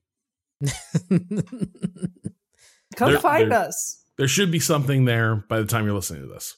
Yeah, when you're listening to this, there should be a uh, a day zero, uh, kind of an after dark vibe where we we it was the same day that we was the day after we had signed the legal paperwork, and then the day, or no, the day we signed the legal paperwork, but the day after we decided on the name. So it was sort of like this period of real anxiety, but also kind of excitement at what could be, and trying to situate our, ourselves there. And then there will also be a sort a very short, like pilot podcast that reintroduces ourselves, and you know, but don't expect any no no five star run times on that one. The After Dark is a is, is a long one, but the there'll be a pilot, and then we'll you know starting next week we'll get into the swing of doing um regular podcasts. Not two of them though.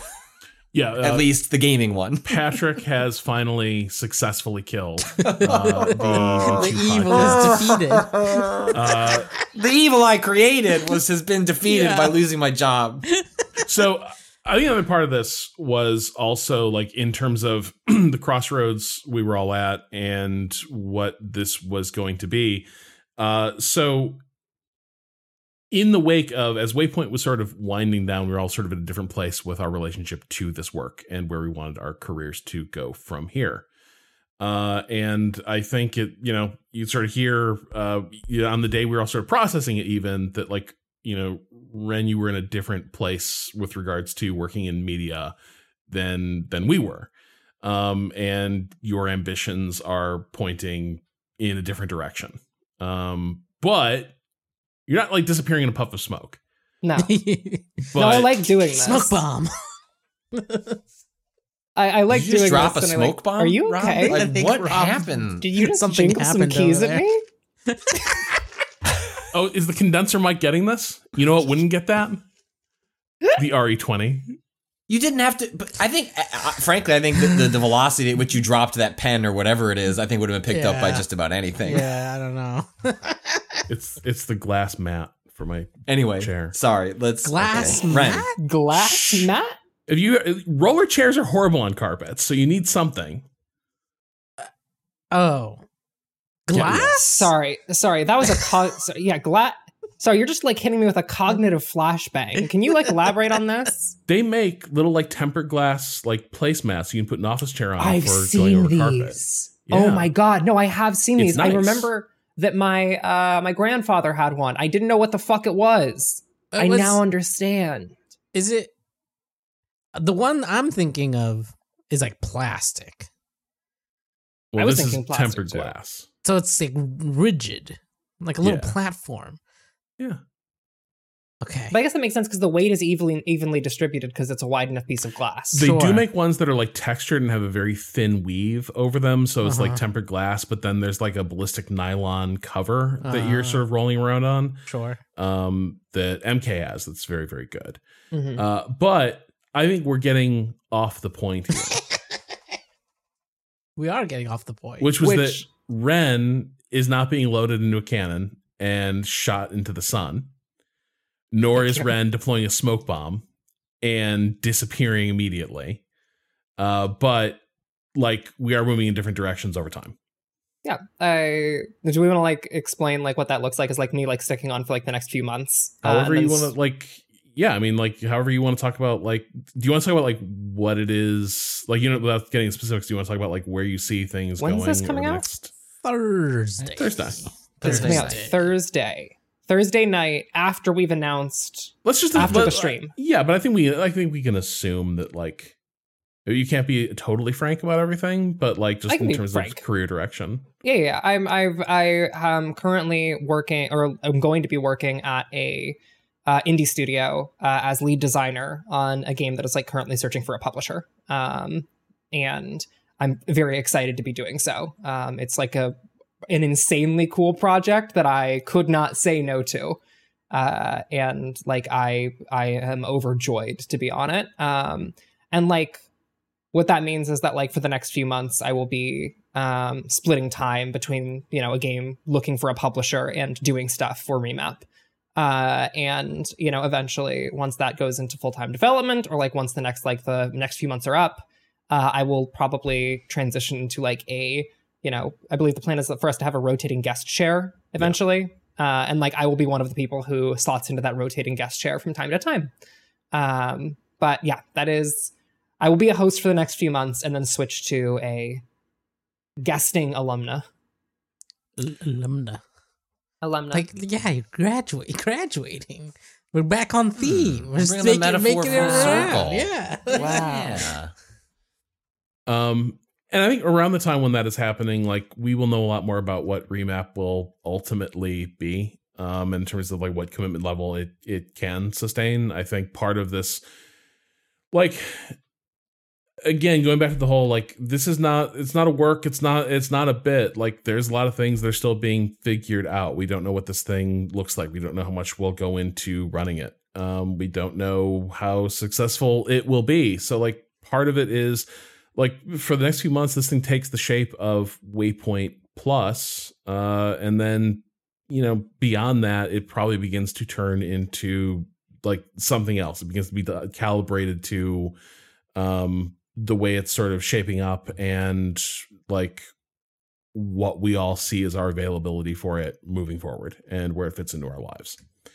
Um, so like th- like you know there will be changes down the line uh you know in terms of what this is but for now like we're going to be doing sort of what you come to expect via waypoint plus. So uh i believe i told y'all that i you know i felt like maybe Bourne Legacy would be a great movie Oh my to god, that's pick up right. uh, from Arrival, and I didn't, and I didn't know that I, I didn't anti- like. I think if I'd known for sure that I was committing myself to that, and I picked a different movie, I might have been like, "Hey, let's do Tree of Life." But it's out there in the world. I think we need to see Bourne Legacy. I it's agree. okay. Patrick Quick will pick question. Tree of Life. Pardon? It's okay. Patrick will pick, pick Tree of Life. Yeah, pa- Patrick. Pat, the minute we talked about Tree famously of Life, Patrick movie pick. Yeah. uh, and I'm sure we'll all get the most out of Bourne Legacy because um, we all saw the Bourne trilogy, right? We all know the Jason Bourne movies. No, that was the whole bit. Was that it'd be fun to watch it and having not having, Having no context. no Wait, Ren and I are context. the only people who've seen the Bourne movies. Yeah. Damn right we are. talked about this. Yeah, that was this the is whole part thing, the Rob. conversation This was the that whole happened at thing, the end Rob. of my turn. I didn't realize that you'd seen. This you is didn't why see I any of them. Patrick. This is why I suggested Generationally. we did a mo- mo- This is why I suggest we did a mini series of all of them because they haven't seen it.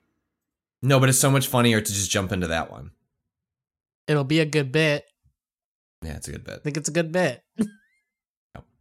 We're all about bits. All right, here well, at We're just going to dive in. So Ren, Ren and I are going to introduce uh, the gang to Bourne Legacy, the spin-off of the Bourne trilogy, uh, and we will we will see how that plays. So that's Who knows? Maybe next, maybe the the next turn of the wheel will just be. We'll go back. We'll figure it out. We'll do it. Uh, the uh, Bourne Identity. We'll do it. Uh, AMCA style, right? Watch Revenge of the Sith, then then watch the Clone Wars.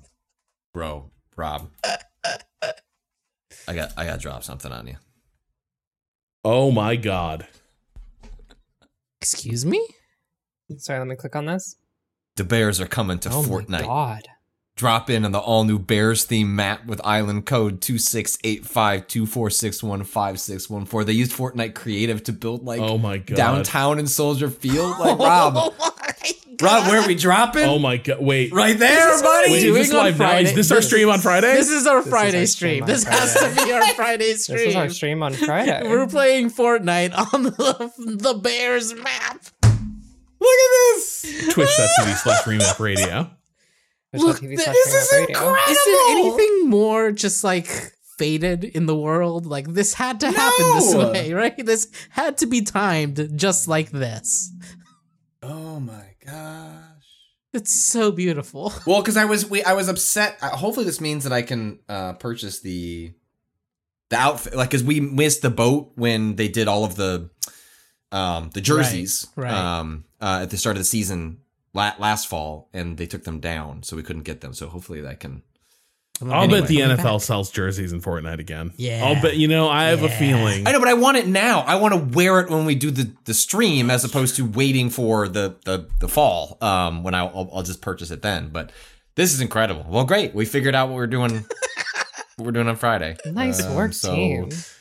So yeah, look forward to that. We'll have we'll have more to, to say and all that soon. You know, there's a lot of, of blanks for us to fill in. Um, but um, we talked through a lot of that on on the the Day Zero podcast and the Day One podcast. Will walk you through sort of like how the the structure of the of everything is changing in terms of you know the cost of the membership and how we're, we're like it's it's a real business where it'll be as big or as small as you the audience you know dictates um you know the, the thing that i've always said is is y'all always show up and and you've been you've been shouting from the rooftop since all this happened that find some way big or small to keep some of this energy together going forward and now is our chance to figure out what is the shape of that and what is the size of it and you'll help us figure that out and then we'll see how it fits in our lives and we will we will go from there We here at Waypoint are big trend chasers. You know, the current trends right now is that Zelda Tears of the Kingdom is a Mhm. big game. So, what if we added tears to our kingdom? Oh my god rob start ask a question I'm gonna, I'm gonna, I'm gonna, I'm gonna, I'm gonna come to Prospect Heights and kill you with a big rock. I'll just make a little noise like I'm gonna conk you.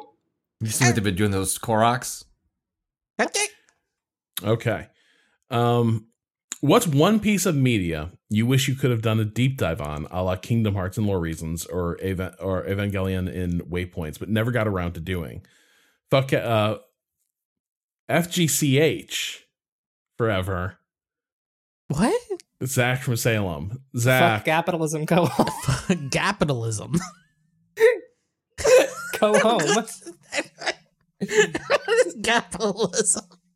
maybe the, maybe the communities come up with a new acronym we're not aware like not aware I aware think of fuck capitalism is like something you swear when you join the Banana Republic.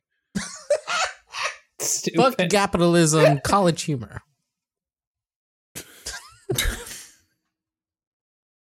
So, piece of Um, media. piece of media. I, I yeah, one one that I would you know I've I've said this many times. Um, I, I am always delighted when because I've seen most of them at this point when there is a a horror series in which the number can hit ten, or or or the other way of putting it is when they go to space because that's like what every horror franchise does at some point is they run out of premises. It's like I don't know, go to space. You know, Leprechaun did it, Jason did it. I don't think Nightmare on Elm Street didn't do it. Hellraiser did it. It's a Critters just started there and it goes back and forth. Like, but a lot of them do that. Freddy. and wait, Freddy never went to space. no, never got that goofy. Um, Damn. Freddy's like a little more consistent quality wise than some of the others. I mean, like uh, arguably, I mean, the first one is a you know an all time classic, but I mean. Nightmare on Elm Street 3, Dream Warriors is an excellent movie. That's one of Frank Darabont's early ones. Anyway, I I think it would be delightful at one point to like, pick one of those. Nightmare on Elm Street is not a bad one because there's more narrative hooks than Mm. than in many of these, and to watch all of them. Like let's let's do Nightmare on Elm Street one all the way through uh, you know New Nightmare, which is another all time classic. Like that's a that's right before Scream comes out and sort of sets up Wes Craven's like meta like horror uh, uh, arc and um, Freddy vs Jason. Well, that movie's got a slur in it that doesn't work so well these days, but it's definitely a, definitely part of what they did back then of comedy films of, of that era. But something like that, where I I want to walk this crew through, like come into the sludge with me. Yeah. Let's watch Nightmare on Elm Street six and like see what happens. Um, so that's for me. That's that's that's the the one that has gotten away, or you know maybe we'll get a chance to do something like that, you know, in the future. But that that is one of those is like come with me, much like Pennywise and it. Like we don't float down here, but this is where we are. Wait, shit! Hellraiser went to space. Yeah, in fact, uh, one of the spaceships turns into the cube. like I think that's where they locked Pinhead up in the future. Oh my god, that's and I believe that one is split future past. It is both a Ah. um Space prologue for like the original creator of the of the box Uh-huh. um and then you get a space box i'll link you a clip where the spaceship turns into the cube it's amazing. i think that might be what actually summons pinhead or like unlocks him from his jail Right. Is when the spaceship turns into the lament. turns into the lament configuration anyway any, what, what else what, what are other people's pride and prejudice lore reasons god.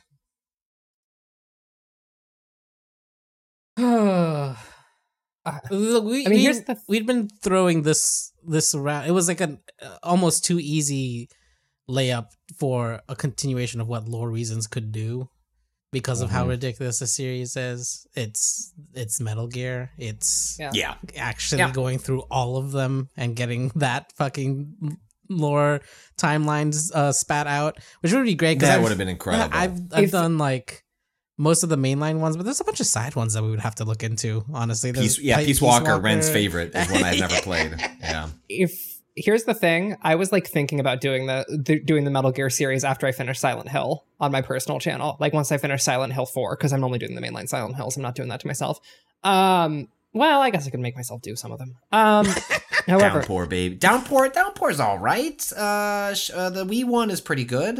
yeah Downpour's bad, actually. Downpour's bad, but the Wii one is pretty good. The Wii one's pretty good. but i was It's early Sam Barlow stuff. Yeah.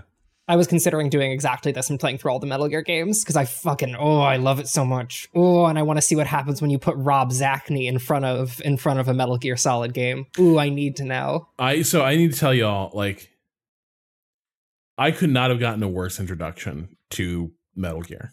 Mm. okay A friend of mine to like you know how like really the last really heated generation of console war like fandom was 360 versus PS3, right? Yeah. Mhm. friend of mine was like, I am all in on the PS3. And I don't just mean like I like my PS3, I mean morally it is a superior product. right And I need to show you the full power of my PS3. So you're gonna come over, we all just graduated, so you're gonna come over to my place. And I'm gonna show you Metal Gear Solid 4. We're gonna play through it. Ugh. And so I played through, sitting shotgun with my friend, a Metal Metal Gear Solid 4, a game I had no context for. None. Zero. What? And so every 10 seconds, he's like, oh, I can explain what's going on. And then he would start talking, and I was like, this is not clarifying things Oh, actually no. very much uh, for me at all. And also, that game was hard as hell. Like, it was, those boss fights were mean. Uh, and so, like, it was like hitting some of those boss fights was was tough and so like my impression of metal gear has always been like well i assume then every other game is just metal gear solid 4 in terms of vibe like uh worldview etc no. it's just that all the way down oh my and god. so i have never i've always been like this is like everyone who's into metal gear must be on some level of sicko Well, well i mean that's Raul, not, can two things be true? Yeah. Can two things be true that that's a bad introduction and that a lot of Metal Gear fans are sickos? yeah. Yeah. Yeah. Both things are true. However, I I want to see what happens when you put Rob in front of Metal Gear Solid 3, 3 Snake Eater. I want to see I want to see Rob Sneeder. Zacny meet um oh god, what's his name? Is it Zador- is it Zadornov? Is that is that or is that uh Peace Walker? That's probably Peace Walker. Are you wait? Are you thinking of Electric Yeah, Guy? Electric Guy? Yeah. I he, I think his name starts with a V. He's got electricity Mm. powers. However, I want Rob see to meet. I want Rob to meet Hot the old Coldman. sniper. Hot Coldman. Rob Zacny meet Hot Coldman. Rob Zacny meet. uh, sorry are you making up a Koji- kojima name No. Hot Coldman is a man's unreal. name. hot coldman Hot Cold Man. see this thing i just i'm not sure Yeah, Rob, believe me, I, I've straddled these worlds. I, I, you need I to. You need to meet like the end, in it. Rob. You know, I, I, I think metal. I think this remake, which hopefully is Yeah. fine, will be. Metal Gear Solid Three is a Did you all? excellent introduction to basically the is the excesses and the delights of Metal Gear. Like it, it has all of the bullshit, Yeah. but I think it's like the best told story, the Yeah. most interesting characters. Like it is like Yeah. the like the, the, the all the the end like the how- different ways. Yeah, the bosses are great. I mean, like it is uh, it basically like Metal Gear Solid Three is a great. How did you feel at the end of that? I feel my tummy full. I feel like I'm glad I saw it. I see what people find interesting about it, but no further. Or more likely, I'm we have to, we have based go on Rob's past route. history is like time, time, time to play all of them. Um, Time to play But then they'll put, put them. out that HD collection as well, right? And so I think they're you know probably hold off on it for now, but I think there will be you know Y'all if not noticed that no one can decide whether it's triangle or delta, even on official channels. I've said Delta. I said, I've said delta, Delta. but there's been some. I think of- they've said Delta. some some I think it was either maybe PlayStation, some blog somewhere said triangle that was like an, a slightly more official than just like a random person. I remember seeing like triangle being put up, but then also yes, some of the Twitter things said delta instead, and uh it seems to be nobody knows. I think it's delta. I think that's the the the pseudo It is. Kojima, No, there is pseudo there is Kojima something that they want. Yeah. Yeah, no, there is a, a quote from the developers. Um, the Delta symbol was chosen because it fits the concept of the remake project, the Konami spokesperson said. Delta is a character from the Greek alphabet that means change or difference in mathematics and variables, and also has the meaning of changing an amount without changing the structure. Um, and this is part of pointing out that the game uh, isn't going to change the story at all. And it's Right. the original voice actors; they're probably re-recording their lines, but um, right. Oh, David yeah. Hayter. No, I think in I think that I think that would be a good. We will we will play. I could like soft commit to like Rob will play through Metal Gear Solid Three. I feel like for even you. like well, lots of those early games. I think there's also just a there's a degree of like what is going on with Konami at this point that I want to sort through. Like what, like you know what I mean? Yeah. It's it's like what do we There's a make lot of of this fun new stuff. stuff? Is there other stuff Yeah. we gotta you know? Is there a better way to go back and play it? So we'll start Um, at how- Metal Gear for the MSX. Even I can't do that, and I, I tried at one point when they really released the Game Boy Color one. Is uh, Ghost Babel is supposed to be uh quite Ghost good. Babel. Um, Um. Rob, do you have any? Do you want to move to another question, or do you have an answer to the? Oh, I mean, you know, the person who got manhunting onto uh like a feed can't really be like, damn. that's only I'd That's been fair. You did it. You You, did did. the You thing. man like manhunting is the premier the thing. Waypoint Plus offering, and also the only one that is gated. Cado, you might need to push all those at some point. I don't know how you want to handle that. If you could like schedule them. Yeah, So the Is things that Yeah. the public feed, yeah. Yeah. Um, I know that if it doesn't all if it doesn't all trigger, then well, I don't know. Maybe you'd be able to log in later. But like, yeah, you should schedule those out so that Yeah. everyone can get everything through the feed Yeah. before the. It's just um, a even if it doesn't maybe don't yeah dump it all at once but over the course of june or something if people could get the rest of those I'm um, curious whether or not we want to like front load for like, hey, what if they just decide to turn the feed off in a week versus let's schedule it out so it's not just being dumped all at once. i don't think it's gonna go i'm, I'm not I- too I concerned doubt, yeah. and also what i will say is uh we still have friends that work at vice This that is if they needed to do something for us that like hey actually it turns out the company is gonna just delete that they would help us get all that stuff pushed Yeah. so Right. I'm, I'm not i'm not too concerned about that Remap Um, has been aided by many comrades uh, Yes. inside Yes. i- i- Truly. inside the inside headquarters. 100% all right let's continue Uh, yeah. So, um, Imran from Sugarland writes, as someone who has loved Waypoint from the very beginning, I just wanted to start off by saying thank you for a wonderful run. I know I'm going to have a tough time filling the Waypoint shaped hole in my heart and podcast feed. Looking back on the uh, past six plus years, what would each of you consider to be Waypoint's legacy? What would you like Waypoint to be remembered for? Wish you all the best in the future with much love and a hearty FCGH, Imran.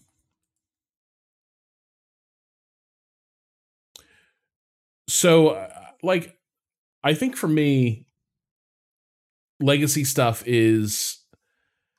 I don't know, like legacy, like legacy is tough to talk about when you're in the middle of something.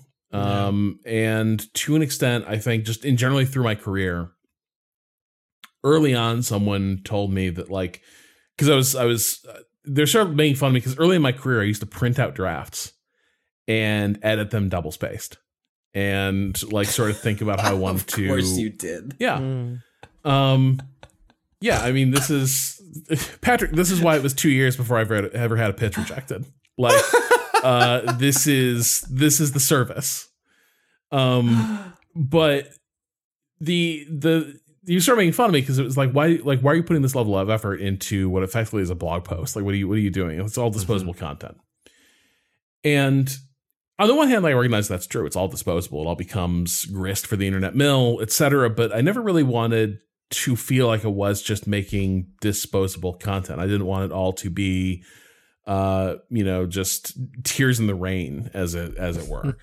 um, and so I think for me, like my hope for my hope for legacy is is to a degree just that there's something there, that there's a body of work that makes people stop and say like these people were here like this is what they did. This is what they were about.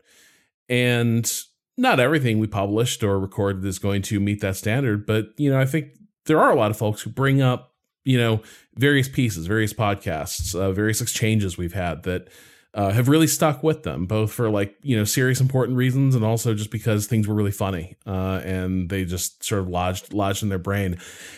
And i think i'm good with that. Uh, i think in a media ecosystem that takes a lot of careers like ours, a lot of talents like ours, and renders them into disposable content, into stuff that's meant to live for a day and then sort of be forgotten. I like to think that we put some stakes in the ground.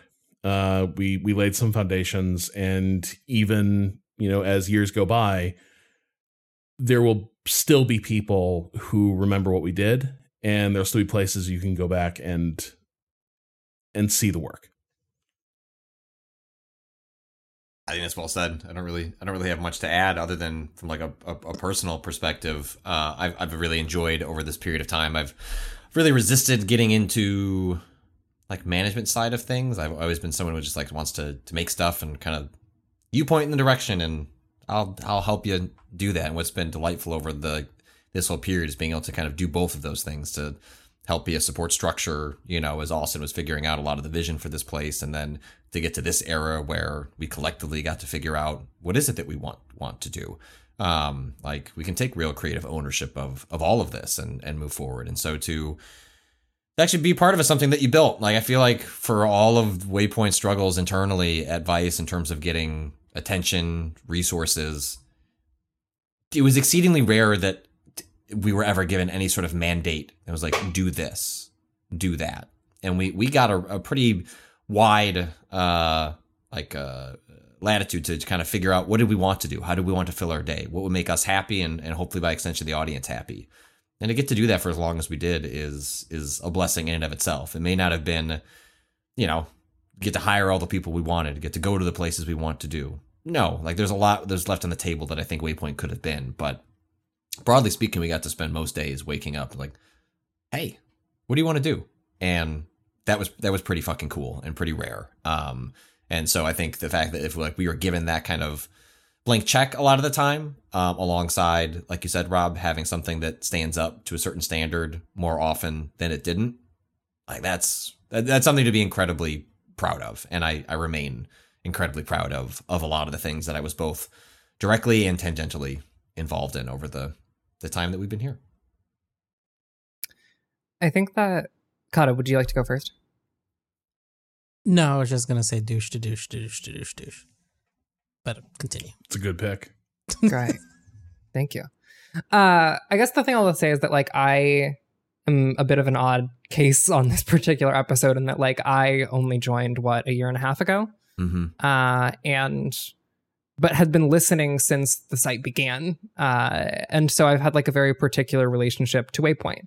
It is the website that, at the end of the day, made me want to write about video games. Uh, I sent my first pitch to the site in 2017 uh, for a piece about uh, BattleTech.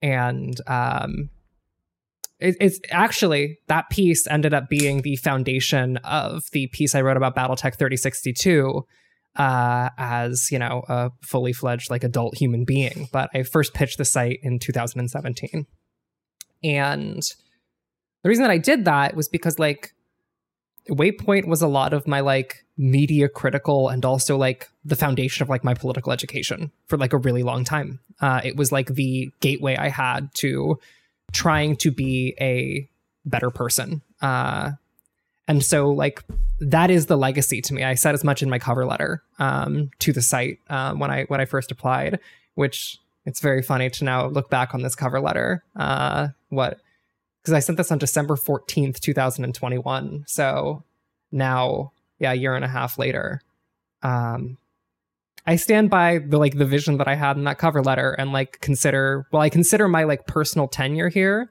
and my personal work here to not be up to my own standard I do, however, really firmly believe that the last sentence of this cover letter did come to fruition, which just said, the ad based model is dying. You know that better than most. And while rupture is not inherently liberatory, it does mean that we have an opportunity to build something. Let's get to work. And like, I stand by that even now. The ad based model is dying, and we did have an opportunity to build something. And, you know, I think we did okay. Uh, and I'm glad I got to be a part of it at the end. I found the pitch. Yeah. the Yeah. original. Yeah. I love that you said the the year so we know how old you were. 17, right? and it shows. It shows in that pitch. Yeah. I think that that pitch had a had a that that essay had a pretty good argument, and then I thought about it for for, for three more years before I actually wrote it. I sent some Yeah. sort of ridiculous thing to Waypoint early on too. I don't remember what though. I'm sure I would be very embarrassed if I if if if it came up again. Yeah. Don't the only reason that I'm not embarrassed that Rob is looking at this is because I know I was 17 years old. That's Yeah. a different bitch. that's not that's not my problem anymore. They were not my they're not my problem now. Not my circus, not my monkeys. Like truly. 2017 Ren gone. It's not a bad pitch though. Like Oh, it's, it's it's it's pretty solid. no. I can't remember. I can't remember who was handling pitches by then, but Yeah. like it's it's it's it's pretty solid. When did when did BattleTech come out? Uh 2017. It was like a few months later. It was like a, maybe a month later. Okay, Um, yeah, and so the pitch comes in 2018. That is when the pitch came in. Was Ah, June 2018. 2018. Got it. Uh, setting a pattern. There it is. Ren's like, I got an awesome idea. It's way outside the news cycle. So outside. No, no, no, no, no. April 24th, 2018 was when Battletech Okay. came out. So only like three months after Yeah. the game came out. Still not good. But yeah, no. All, But it's, uh, it's very funny. Like you're in there. Like the the writing the writing sample at the end. It's like there's Ren. Like Yeah, I this mean- is. It's very cool. I had, This is I- why I don't think I did. You mention this before? I had never looked it up. I, I had mentioned it to you once before, but I don't think you looked it up. I think I said like in passing that I had pitched Waypoint when I was like 18, and now I know that it was I was 18 years old. Mhm. Um, and so yeah, I I have a very weird like relationship to this site. It really shaped a lot of who I am, and you know. Rob makes a good point. A lot of the ideas I have are for piece uh, for games that came out fucking months or years prior, because that is the time scale that I think on. Is that like I try to like dwell on things for a long time until I have like, you know, something solid. And like this is part of why I have like struggled in media and like struggled with the media format is that like I like to think about things for longer periods of time. I mean, I think Um, I have famous like that I hate that we have to do like what's the best game of the year thing right as the year is wrapping, and I'm like, how could you possibly even know that? Like, you just don't know. I don't know. There's uh, games that came out in like, December had- I am not done with. yeah, but it's also like you just have to. You need space to like Yeah. reflect on experiences, and yeah, the industry is uh like it is it is hard to do that in Yeah. the way things are set up. Yeah. And so like that is the other complicated thing about my like legacy with the website and like my feeling about Waypoint Legacy is that like a lot of the things that I wanted to do, I didn't get like get the chance to because they were like not at the right time. Uh, and also like, you know, I was not the best version of myself while I was here. I wish that I had started working here at age 25 uh, and not age 22 for a variety of reasons. Yeah, it is. Um, I mean that is that is the pattern. Like I am somebody who is continually. I, I talk about this a lot with um.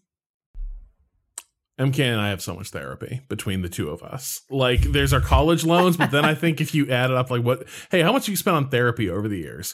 Uh, a fair bit, but like, I sometimes get very frustrated with how much easier I find it to like live as myself and like just like do the things and throw the levers and work the machine uh here at like age almost 40 and it's like it's oh this shit's just so easy like why didn't i do this before and it's like because you needed about another decade of self-knowledge and improving medication uh, to to really get a grip on all this. Uh, but it is a uh, it is it is a sort of uh, fact of life that Yeah. it you know you you continually get better at being you, uh, and then Yeah. you go back and you're like, well, shit, like the me of now, you know, would have just would have smoked it in my rookie season.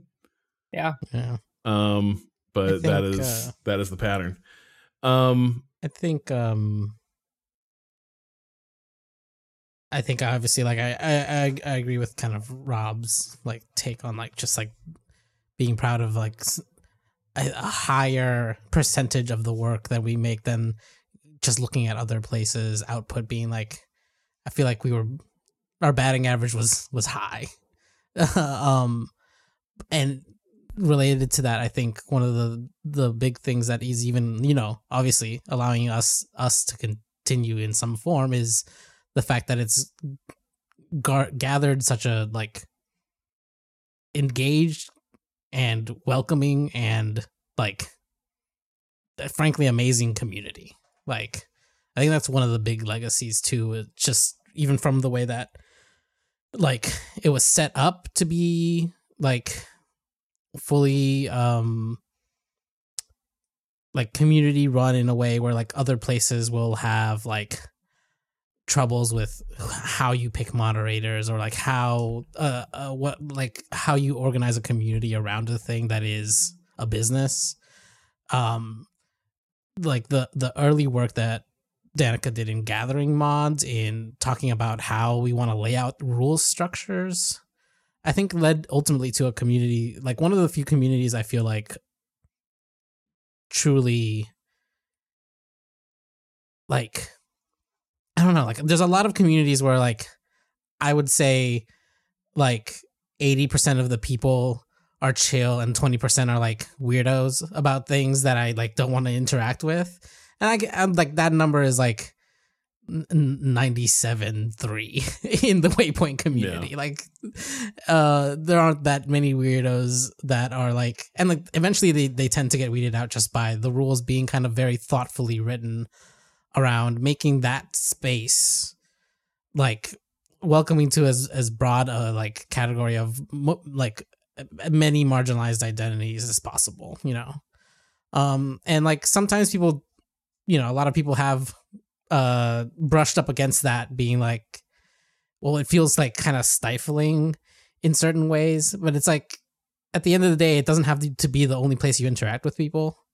Like I, I was willing to give like a certain amount of like okay i know that i in my normal life might not abide to these like structures like but that's fine. This is a this is a different space, and I actually enjoy that it is the way that it is because it's not it's it's it's legitimately unique amongst gaming spaces online. Mm-hmm. Um, and I I love that for it. I love I love I love our community, and um, I love how big the Destiny uh community is within that. no, it's a it's a very good point. The um again, like the foundations that were laid down were incredibly strong. Yeah. Um, and it helped that like so many of the mods were incredibly cool and generous and thoughtful and talented people. Um, you were one of them. Like I remember yeah. my first two years working here, like whenever a stream was starting to get a, get a little bit off the rails or like we're running a technical glitch, like I would just be like, uh, is Cado in chat? uh, Cado Kun, uh, are you? Are if you I was there? around, yeah, I could. Uh, I would Cado, love to help. Cado will be able to parachute in.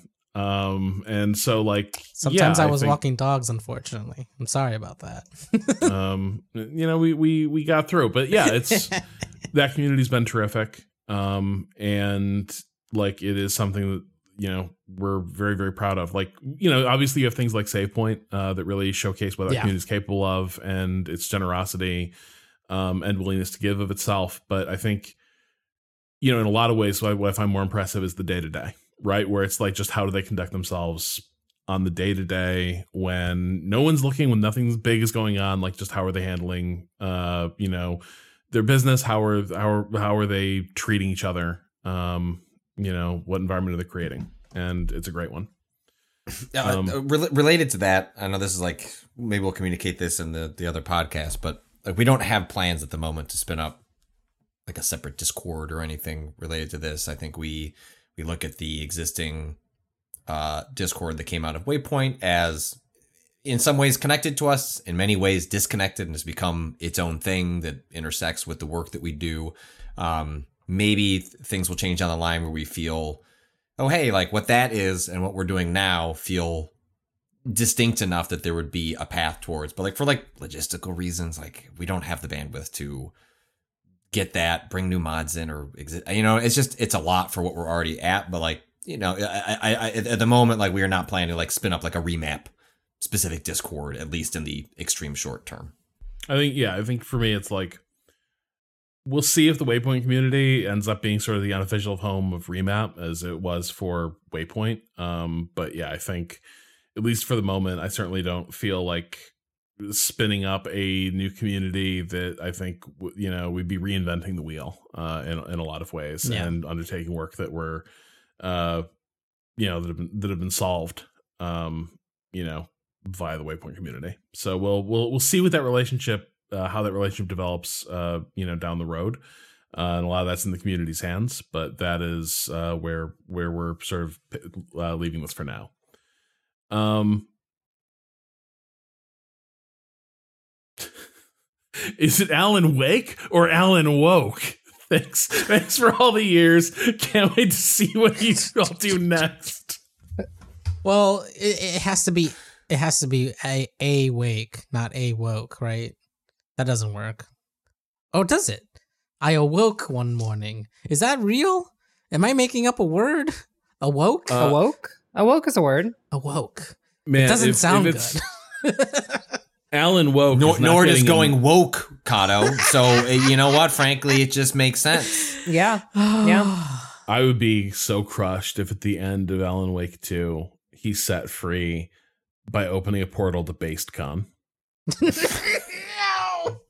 I would just be I like, can't well, we never talked about that. pack it in. oh my god. Uh, let's see here.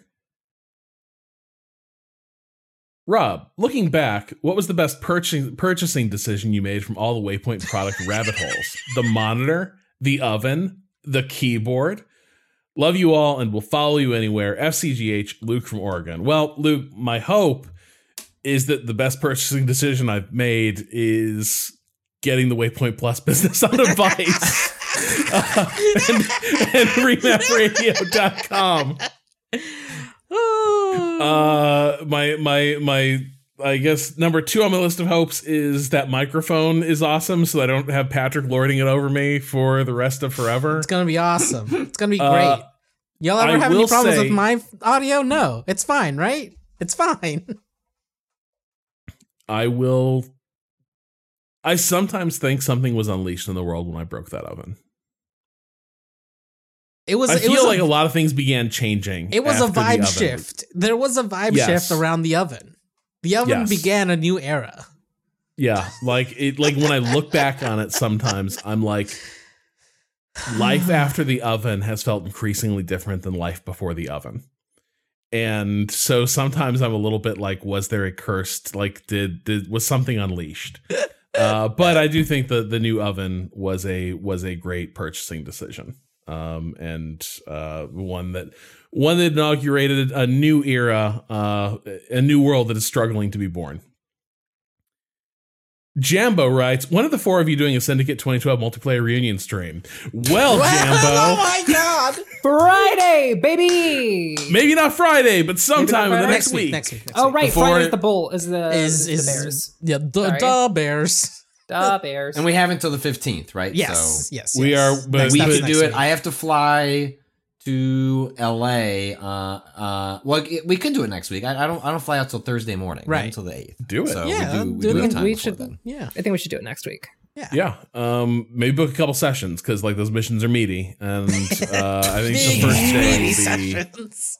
the first day will be. We can't just do a how to play the stream. It's like no, we have to book out a four part. This is our last chance. We have to eat. We have to. We have to clear the table. We have to eat Yeah. that. We have to eat that banquet like empty.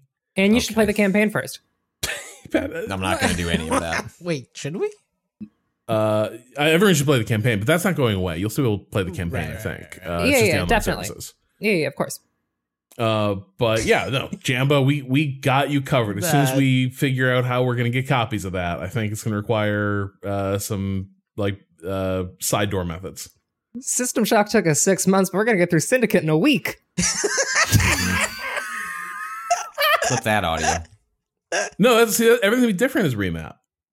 Yeah. Like the like remap as a site will be like an empire of executive function. like we're gonna be like, bam. We cover we, we just we just we just did a syndicate 101 effectively. Boom. Look at us You're sh- go. You're ship posting, but since the layoff, my executive function has improved astronomically. Uh, something, something, something. Cognitive load. yeah, that, that can help. Yeah. I too have been pr- I've proven to be a rock star at being semi-employed. Uh for sure. That's that like I've also been like, oh man, like oh, life's feeling good. Like, you know what? Fuck it. I'll, I will take this dog for a long walk first thing in the morning. I got no place to be, and that's been that's been great. What did you go Um, this design dog? what? Nothing. All right. Um let's see here. Okay. Uh if capitalism was a living, breathing being, not necessarily human, but maybe humanish, what would you say to capitalism? What if morals is of no concern? What would you do to capitalism? I don't like the way you said that. I don't. I'm I don't not- think I can give an answer that won't get me in trouble.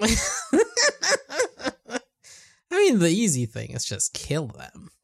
Yeah. You kill capitalism. We kill yeah, and that's and that's where I'll stop. the the the direct descriptions of how.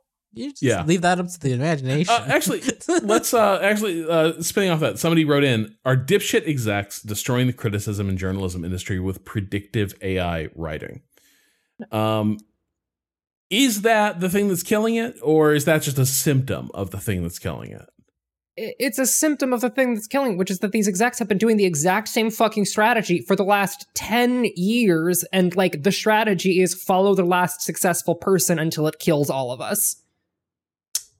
Uh, I mean, I think ultimately, like, what is at odds in in all of this in journalism as a profession is, I mean, you know, we just, you just mentioned capitalism, right? It is a pursuit of never-ending increasing profit as opposed to just profitability. Like, it is not enough to run a business; it has to be a business that makes more money than it was making before, and that is frequently at odds with journalism as an institution in terms of what is capable uh, of doing. Um, and so it's like that that like original foundational flaw is just exaggerated in the era that we live in. Um, and you know, I mean, the the ability to escape that and uh, you know, do things on your own. The problem, of course, being that you know it's one thing to escape the orbit of a company and like, look, you know, uh, we can make money, but that also doesn't hire you. A lo- like you lose the things that go with the big company, right? So it's like, uh, you know, when I think about you know remap and what does or doesn't constitute you know an editorial presence f- for that i mean i think we're i would project you on the lower end of that um especially in the short term but it's like what am i to go write a story about unity or whatever knowing that i remap would be directly sued as opposed to consulting with you know a lawyer like so it's like the on some level you can't remove this this original sin which is that got to keep making more money can't just do enough to do the job well and like Yeah. to make people happy and have livable lives and be able to do all the things they want to do in addition to to the good work um but when you escape that you you also have your own your own issues like there are there are benefits from having being part of big institutions that can afford things like that with uh, multiple revenue sources. So I don't know. I, I don't know. I don't know how you change that. I, I think that is that is ultimately. I mean, you have things like New York Times, right? Like they bought Wordle, like they bought the Athletic, like they they had like setting aside whatever you think about the like reporting at the New York Times, like that is how you div- try and diversify. Like you have a subscription, and then reasons like people are coming into it that aren't just built. but then on, if they do that begin they begin cutting athletic staff and like beats Sure. that they're like Yeah, I'm not saying Oh, it's like- perfect. Yeah, just, but like you can see like a model there that's like, hey, in theory, like people are gonna watch sports even if their team is bad. Look at Rob and I. You know what I mean? It's like, does that allow us to like have a bureau in a part of the world that otherwise we cannot financially justify? Like Yeah. you can see how you you you can structure that, but it's still like it's still you know it's still a public company. Like it still has its own its own issues, and like once without like you know direct funding from sources that don't have those conflicts, Yeah. you're ultimately always going to have those conflicts. I think so. Kotaku published a piece the other day about AI in games writing, and like it was getting dragged a lot online, and I understand why that is. Uh, and one of the arguments that uh, John Walker wrote it, and one of the you know things he pointed out is that if you come down to it, there's a lot of disposable writing in games, a lot of a lot of writing in games. Uh, you know, already feels as if like you know a machine could have written it that it's that it's kind of like really mediocre, and the thing that I think is missing from an analysis like that, uh, like I think there's a bit of ungenerosity to it uh, at a baseline, but I think the thing that is like kind of missing from that is a lot of things are already being forced into a shape by project managers, by bosses, by the people who have control over the product and sort of set the agenda. And I think that's happening across a lot of creative fields where there are things being done by humans that does feel like really compromised and maybe low quality, uh, maybe like really replaceable. Like, uh, you know, do you really need a person to make this thing? And I think one of the reasons it feels like, oh, you know, you don't really need a you you know you you don't really need a person to do this is because by design they're kind of they crush the individual expression out of it. They they crush the personality out of a lot of the things that we consume. Uh, and I think in some ways when I look at the shift toward like, oh, we see all these things being done by AI in the future. In some ways, it is because the uh, like the field is already delimited in ways uh, where like it has been set up that a machine could maybe step in and create things that take the shape of the work being done because you're not letting people create things outside that shape. Yeah, the labor is already devalued. Like like at its core, like writers are already severely understaffed in game in like game. The vast majority of studios, the writing team is severely understaffed because it is for executives very frequently not a priority. Um and like even for like directors, not a priority. And so, you know, I don't think that this is AI isn't new. It's just another shitty tool. Yeah. Like it's just another shitty tool that people are going to use to like hurt people. It's faster. It is like more ontologically troubling, but like it's not a sea change. And like anyone who tries to convince you that it is, that like this is something completely new or revolutionary is like at the end of the day, I think trying to grift you. Uh because like this is an extension uh, and they are trying to sell you something.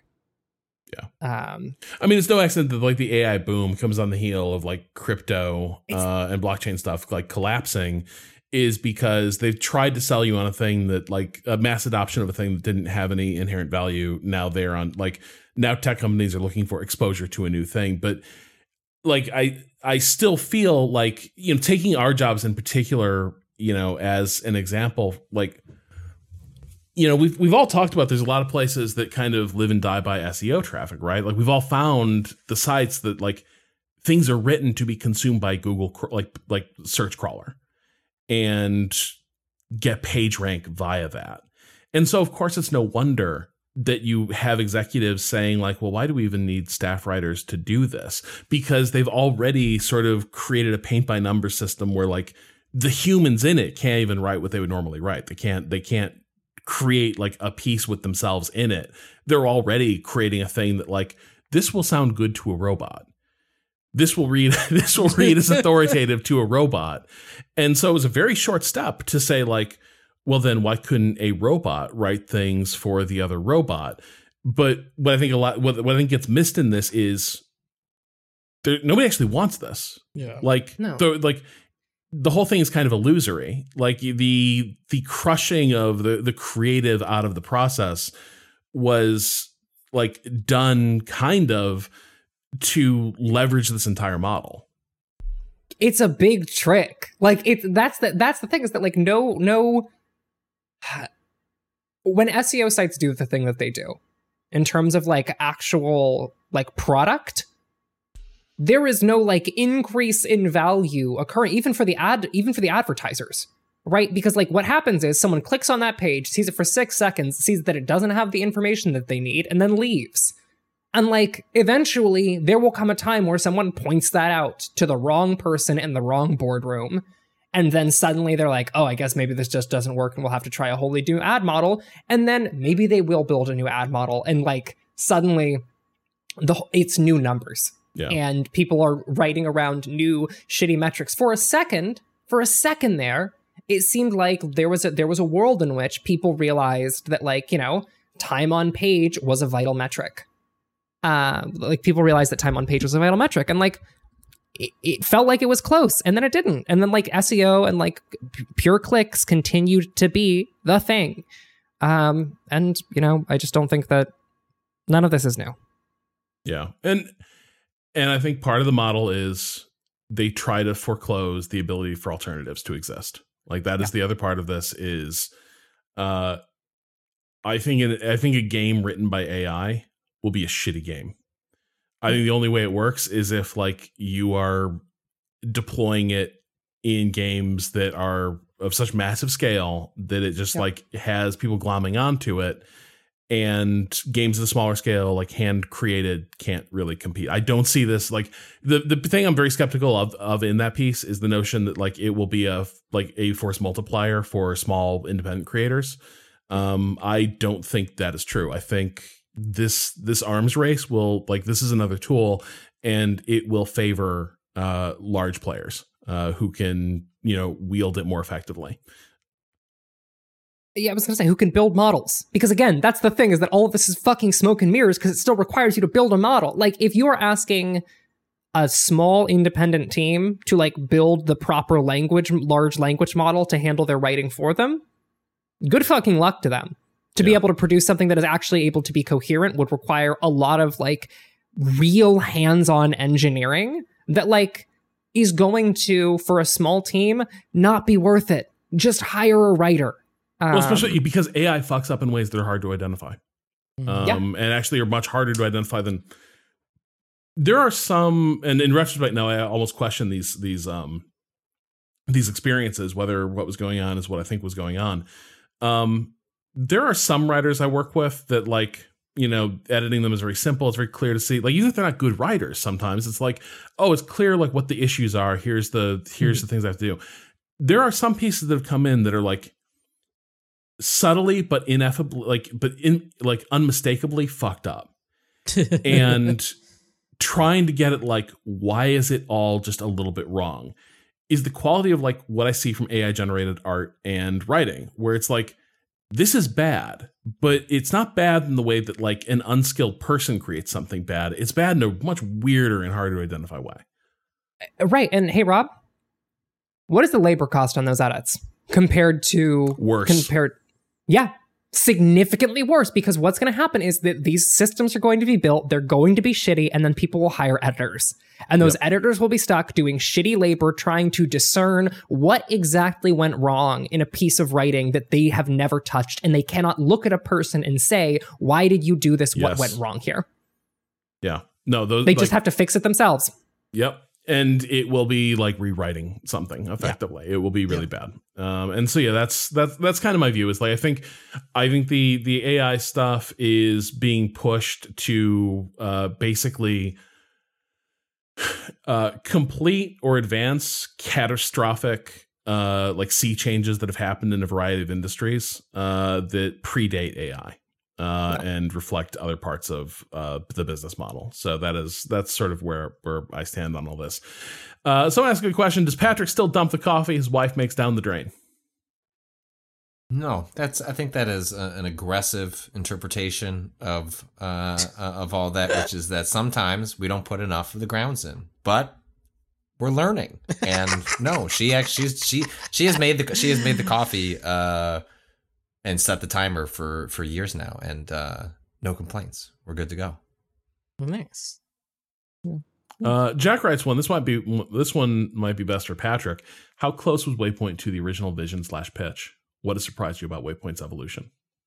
Mm, pretty c- close. I- Uh, you know, I mean, it, it's difficult. I, I- you know, I don't. I'm sure there was like a formal pitch Austin made. I don't know if I've seen that deck or if I saw it. I it was a long time ago. But uh, you know, like some of the, I, you know, I've said this before, but like some of the original genesis of the idea was born out of the experiences that Austin and I had at Giant Bomb, which was wanting to talk about games as more than just vehicles for fun and the friction we saw from the audience, which is partially because we were kind of coming out of left field with those discussions and and and, and a lot of other things that aren't worth getting into here. It's like, well, could you build a place where you just set instead of you've gone to an existing community and said, "Can we talk about this?" And some people are like, "Eh, I- I'm just really not interested."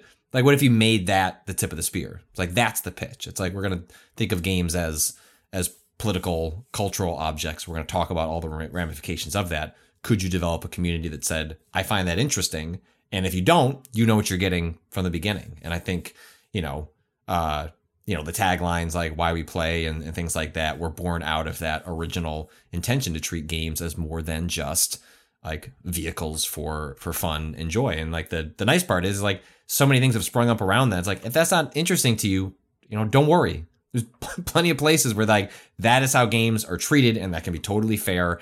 And I I think we like more than succeeded on that on that pitch. I think that has been sort of like the central one of the central uh, ways we've thought about the site since its earliest days. And you know, even if the way we have engaged with that topic, which is like less on an editor. Exactly, Mina. Sometimes we just wrote less. Um, uh, you know, less with words, you know, that are typed into a computer, more with words that are coming out on a stream. I know we that was that period where we did a bunch of streams, and like, why were we doing all those? Well, they told us to do more streams. They said take Twitch seriously, and so we did. We've always changed the form that it came in. You know, it's not like a sub product was not something we we had had in mind. In fact, we were kind of running away from that model. It's like, can we do it where we have a giant audience that is not just people subbing? And we still ended up kind of at the sub model um, at the end of the day. So no, I, I think it is it was very much take games seriously because you should, and and and we did, and I, and I think that is that is definitely an ethos that we've carried from from start to finish. I was continually surprised by how consistently we were pushed towards uh, personality led stuff. I shouldn't have been in retrospect, but like I was surprised um, that it makes sense. Like it was a hell of a lot easier of us to get together and be funny as a group than it was mm-hmm. to like do a lot of features and criticism and such. Like it was always easier to just get on the mic and like uh, see what happens. But like it was astonishing how like I think there are moments where you have a like, oh wow, like I have a complete like am i even conceiving of my job the correct way right because for years into waypoint i'm like predominantly i'm writing i feel really anxious because i'm not writing enough i'm not like editing enough mm-hmm. like what's going on here and then you look at okay but what's like what's paying the bills like what's the what's the business model and it's like well that time you all just randomly talked about pride and prejudice for like 12 hours mm-hmm. uh, was really good and that's a really weird. Not good enough for them to let us keep that feed. No, but, the, but even that was just kind of random. Like that, that was strategic, like sort of just weird, like whip whipsawing yeah. at the top. But like, yeah. it was one of those moments where it was like, uh, do I have the right like paradigm mm-hmm. for what Waypoint is and what our jobs here are and should be? And that was a continual surprise where it was where it was like, uh, in a lot of ways as we sort of respond as you know you, you, want to give people more of what they like and what they're responding to and it was always sort of surprising to be like wow y'all are just going to keep letting us get weirder huh well the audience not necessarily the business you know i mean i mean yeah. there, there was a yeah. there was a period where right when waypoint plus was getting serious where I had resisted a lot of this, like pretty vocally, because I had heard a lot of this talk before, and I always felt sometimes my responsibility even as things like the Pride and Prejudice stuff was happening, it's like, well, I'm going to keep writing articles. Well, I didn't. I didn't really want to be part of that series anyway. I was like, you go, go, go forth and flourish, and don't, you know, you don't need to hear Patrick going like, do we really need to do another one of these? Like, it was just not not my place, and it, it was better for it. But I remember there was a specifically a conversation. I think you vocalized it when we were like, sort of getting to the like, hey, Waypoint Plus is actually that's going to be happening. It was sort of like, are you on board? Are, are you actually going to make stuff for this? Um, because in the past, I'd been like, as these indulgences went further and further, I was like, I felt in some ways a responsibility to keep writing articles because like, like, I think I'm helping keep the lights on. Where it's like, if I have articles that go viral, do a lot of traffic, I know that what they're paying attention to is that more than a really engaged community watching six episodes of Pride and Prejudice, wherever that run ended up at. And then when it became brass tacks, we're like, oh, this is really going to happen you know, I was ready to be full throated into it and like totally throw myself into that, writing a lot less, producing a lot more in that direction.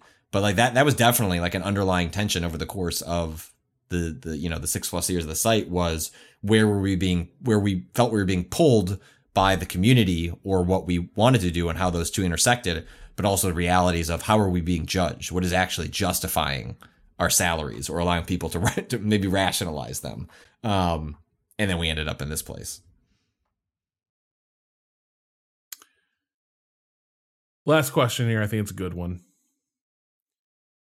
Should I resubscribe to Waypoint Plus? well, yes, actually. Yes and no. Wait, please. like Waypoint Plus, like as you were getting as you were It's the hearing this same account. podcast, it's changed. It'll be It's the same picture. Yeah.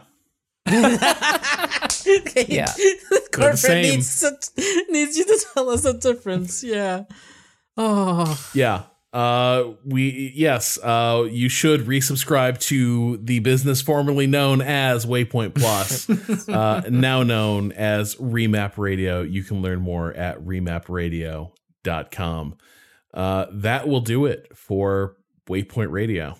That's it. There's that that is the run uh for old time's sake.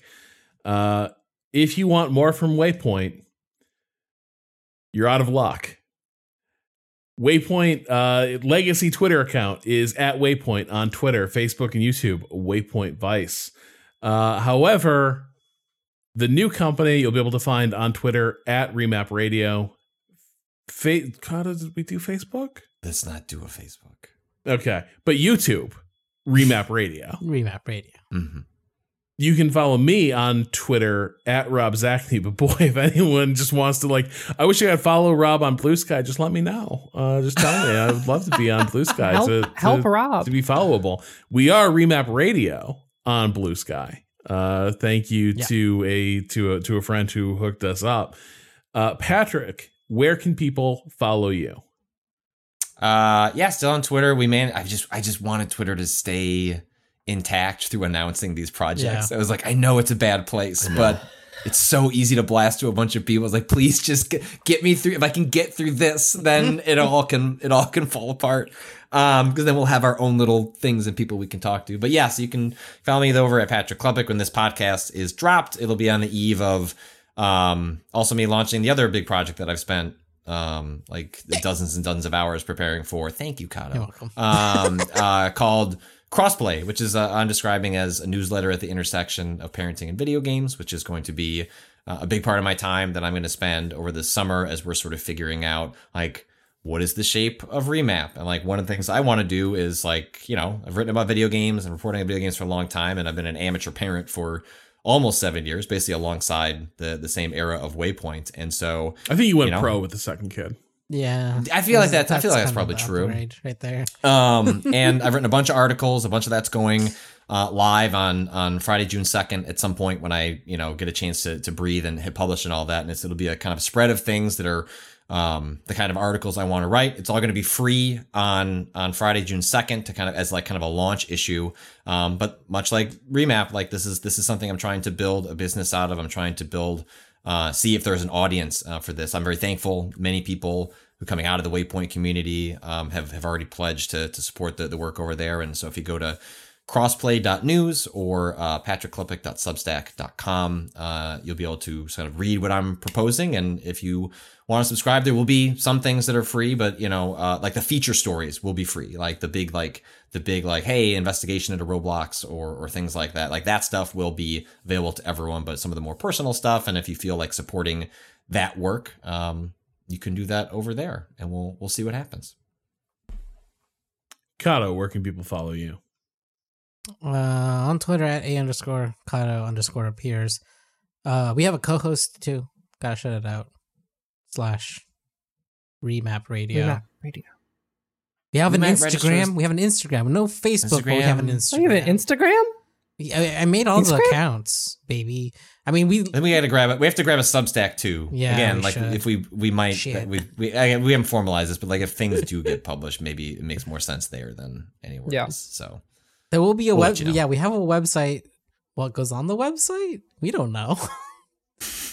right now, it's a sign up page, or it should be a Mhm. sign up page. Should be, might not be. We'll see. We'll see. Depends on when this go. drops. Timing? What's that? hmm. It's too late for me to ask for suggestions. Uh, but I'll I'll be uh, on the on the hopefully not no longer on the hunt, but moving equipment. Oh boy, yeah.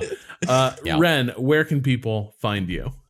You can follow me on twitter.com slash Ren or Raven. Uh, Cado, I will tell you if you have to bleep this out in a minute. However, uh, you can also find me uh, on the new game studio that I am working on, uh, that I'm working at, uh, Farewell Games, uh, where we are working on a narrative tactical RPG. uh, called Sun Doesn't Set. Uh, you can follow them at Farewell Dev. Um, I'm very excited about that. Aside from that, uh, unless or also uh, if that all just got cut, uh, you can follow me on Twitch at twitch.tv slash Ren or Raven, where I will be streaming, uh, continuing to stream the Silent Hill series until, you know, I guess I'm no longer doing Metal Gear. Maybe, maybe I will uh, stream another like game that I really love. Maybe I'll, maybe I'll do Metal Gear Rising Revengeance or perhaps Dragon's Dogma, uh, because mm. tis the season. Um, is the dogma tis the dogma. And also, you know, pay attention to my Twitter. Maybe I'll post a video essay. I have like scripts and like plans and outlines sitting around, and uh, this may be the time that I execute on them before I switch to to full time development. Uh, and so, yeah, thank you for having me. What's the name for like a multiple of ravens? Uh, it's a it's a, a unkindness. An unkindness? Yeah, it's an unkindness of ravens. And a murder murder of crows. Yeah, it's a murder of crows and an unkindness of ravens, which but let me just say is sick as fuck. It's great. it's pretty good. That's that's sick as hell. like just say the phrase an unkindness on the horizon. Beautiful. That's so delicious. Vi- so powerful. Yeah. That's vibes, baby. Uh, you can you can find me cultivating vibes at twitter.com slash Raven. Uh, you can go check out what we published on waypoint.vice.com. Maybe there will be some farewell essays to waypoint.vice.com. Uh, I certainly kind of intended to maybe write something, but you know, it's Tuesday. Yeah. We're yeah. running, we're running out of time so, here. Uh, on the other hand, maybe I'll start a Substack or a uh, blog. Wouldn't that be wouldn't that be wild? I was just like, hey, I you know what? Blogspot. Uh, it, you know, it does occur to me as we hit the conclusion here that people probably would want to hear our thoughts about the last six years of Waypoint and if you were to do something like that, it would probably be the most prudent thing to put that on the new thing as opposed to the yeah, thing. Yeah. As much as it's neat that like the last thing published there would have that. I think you know what? I am good with the last thing I published at Waypoint being a review of a monitor that flexes. Yeah, that's a great way to go out. what is my last? Like, I think my last one is I don't the. Look at my last one. The big. uh Let's see, what's the last thing I Oh, there's the Jedi Survivor one about reviewing games, and then before that was the the big feature about um going out on top. Yeah, those are good pieces. I yeah. was happy with both those. So yeah, you know what? Fuck it. You want to read my, my you want to read my uh, epilogue on on Waypoint? I don't know if remapradio.substack.com exists, but maybe it will sometime in the near future. uh, and hey, thanks to Waypoint Plus, we we're able to stay employed for two more years. Yeah. And thanks to Remap Radio, hopefully y'all will be able to continue to listen to us. Uh, as you are listening to this, we are probably still streaming yeah. on uh, twitch.tv slash waypoint. Uh, you'll be able to catch our sort of farewell stream At there. This, It'll, the file will be up. Yeah, depending might on what the timing. Might be, might over, be over on, on twitch.tv slash remap, remap radio. Uh, and you know, hopefully, once we've all been laid off, we'll be able to do something fun on Friday. And then Games Fest is coming, and there will be stuff happening around that as well. Uh, so stay tuned to that uh, for our Remap Radio subscribers. Goodness, we we have subscribers. Uh, you know, we will we will have some some stuff upcoming. Uh, you know, we're you're gonna get those System Shock 101s see this was all drawn up this was the, this was the play this was the master plan we were going to run the clock until we do a side by side comparison of OG System Shock and the remake. Mm-hmm. Uh, it was intentional. So, yeah, we didn't mm. fuck up and fail to schedule this repeatedly or come with any kind of cadence. We designed to play, and it is time for that to pay off. Uh, According also, to Keikaku. Uh, what?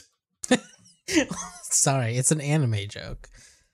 According to Keikaku, you lived on the internet. You lived you, you must have seen that, that was, before. You've seen it. I it's know. A, I it's, don't. It's a fan subbed screenshot of all Death according Note, to plan. All according to plan, but they translated it as all according to Keikaku, and then there's a little asterisk, and then at the top of the screen it says Keikaku means plan. Incredible, fantastic. uh our theme music is by Bo En. The track is Miss You off the EP Pale Machine. Learn more at waypoint.zone slash BOEN. For now, we are calling time on this podcast. We will talk to you again over at Remap Radio. Uh, until then, fuck capitalism, go home, and we just got our first annual subscription. Godspeed, gamers. Shit.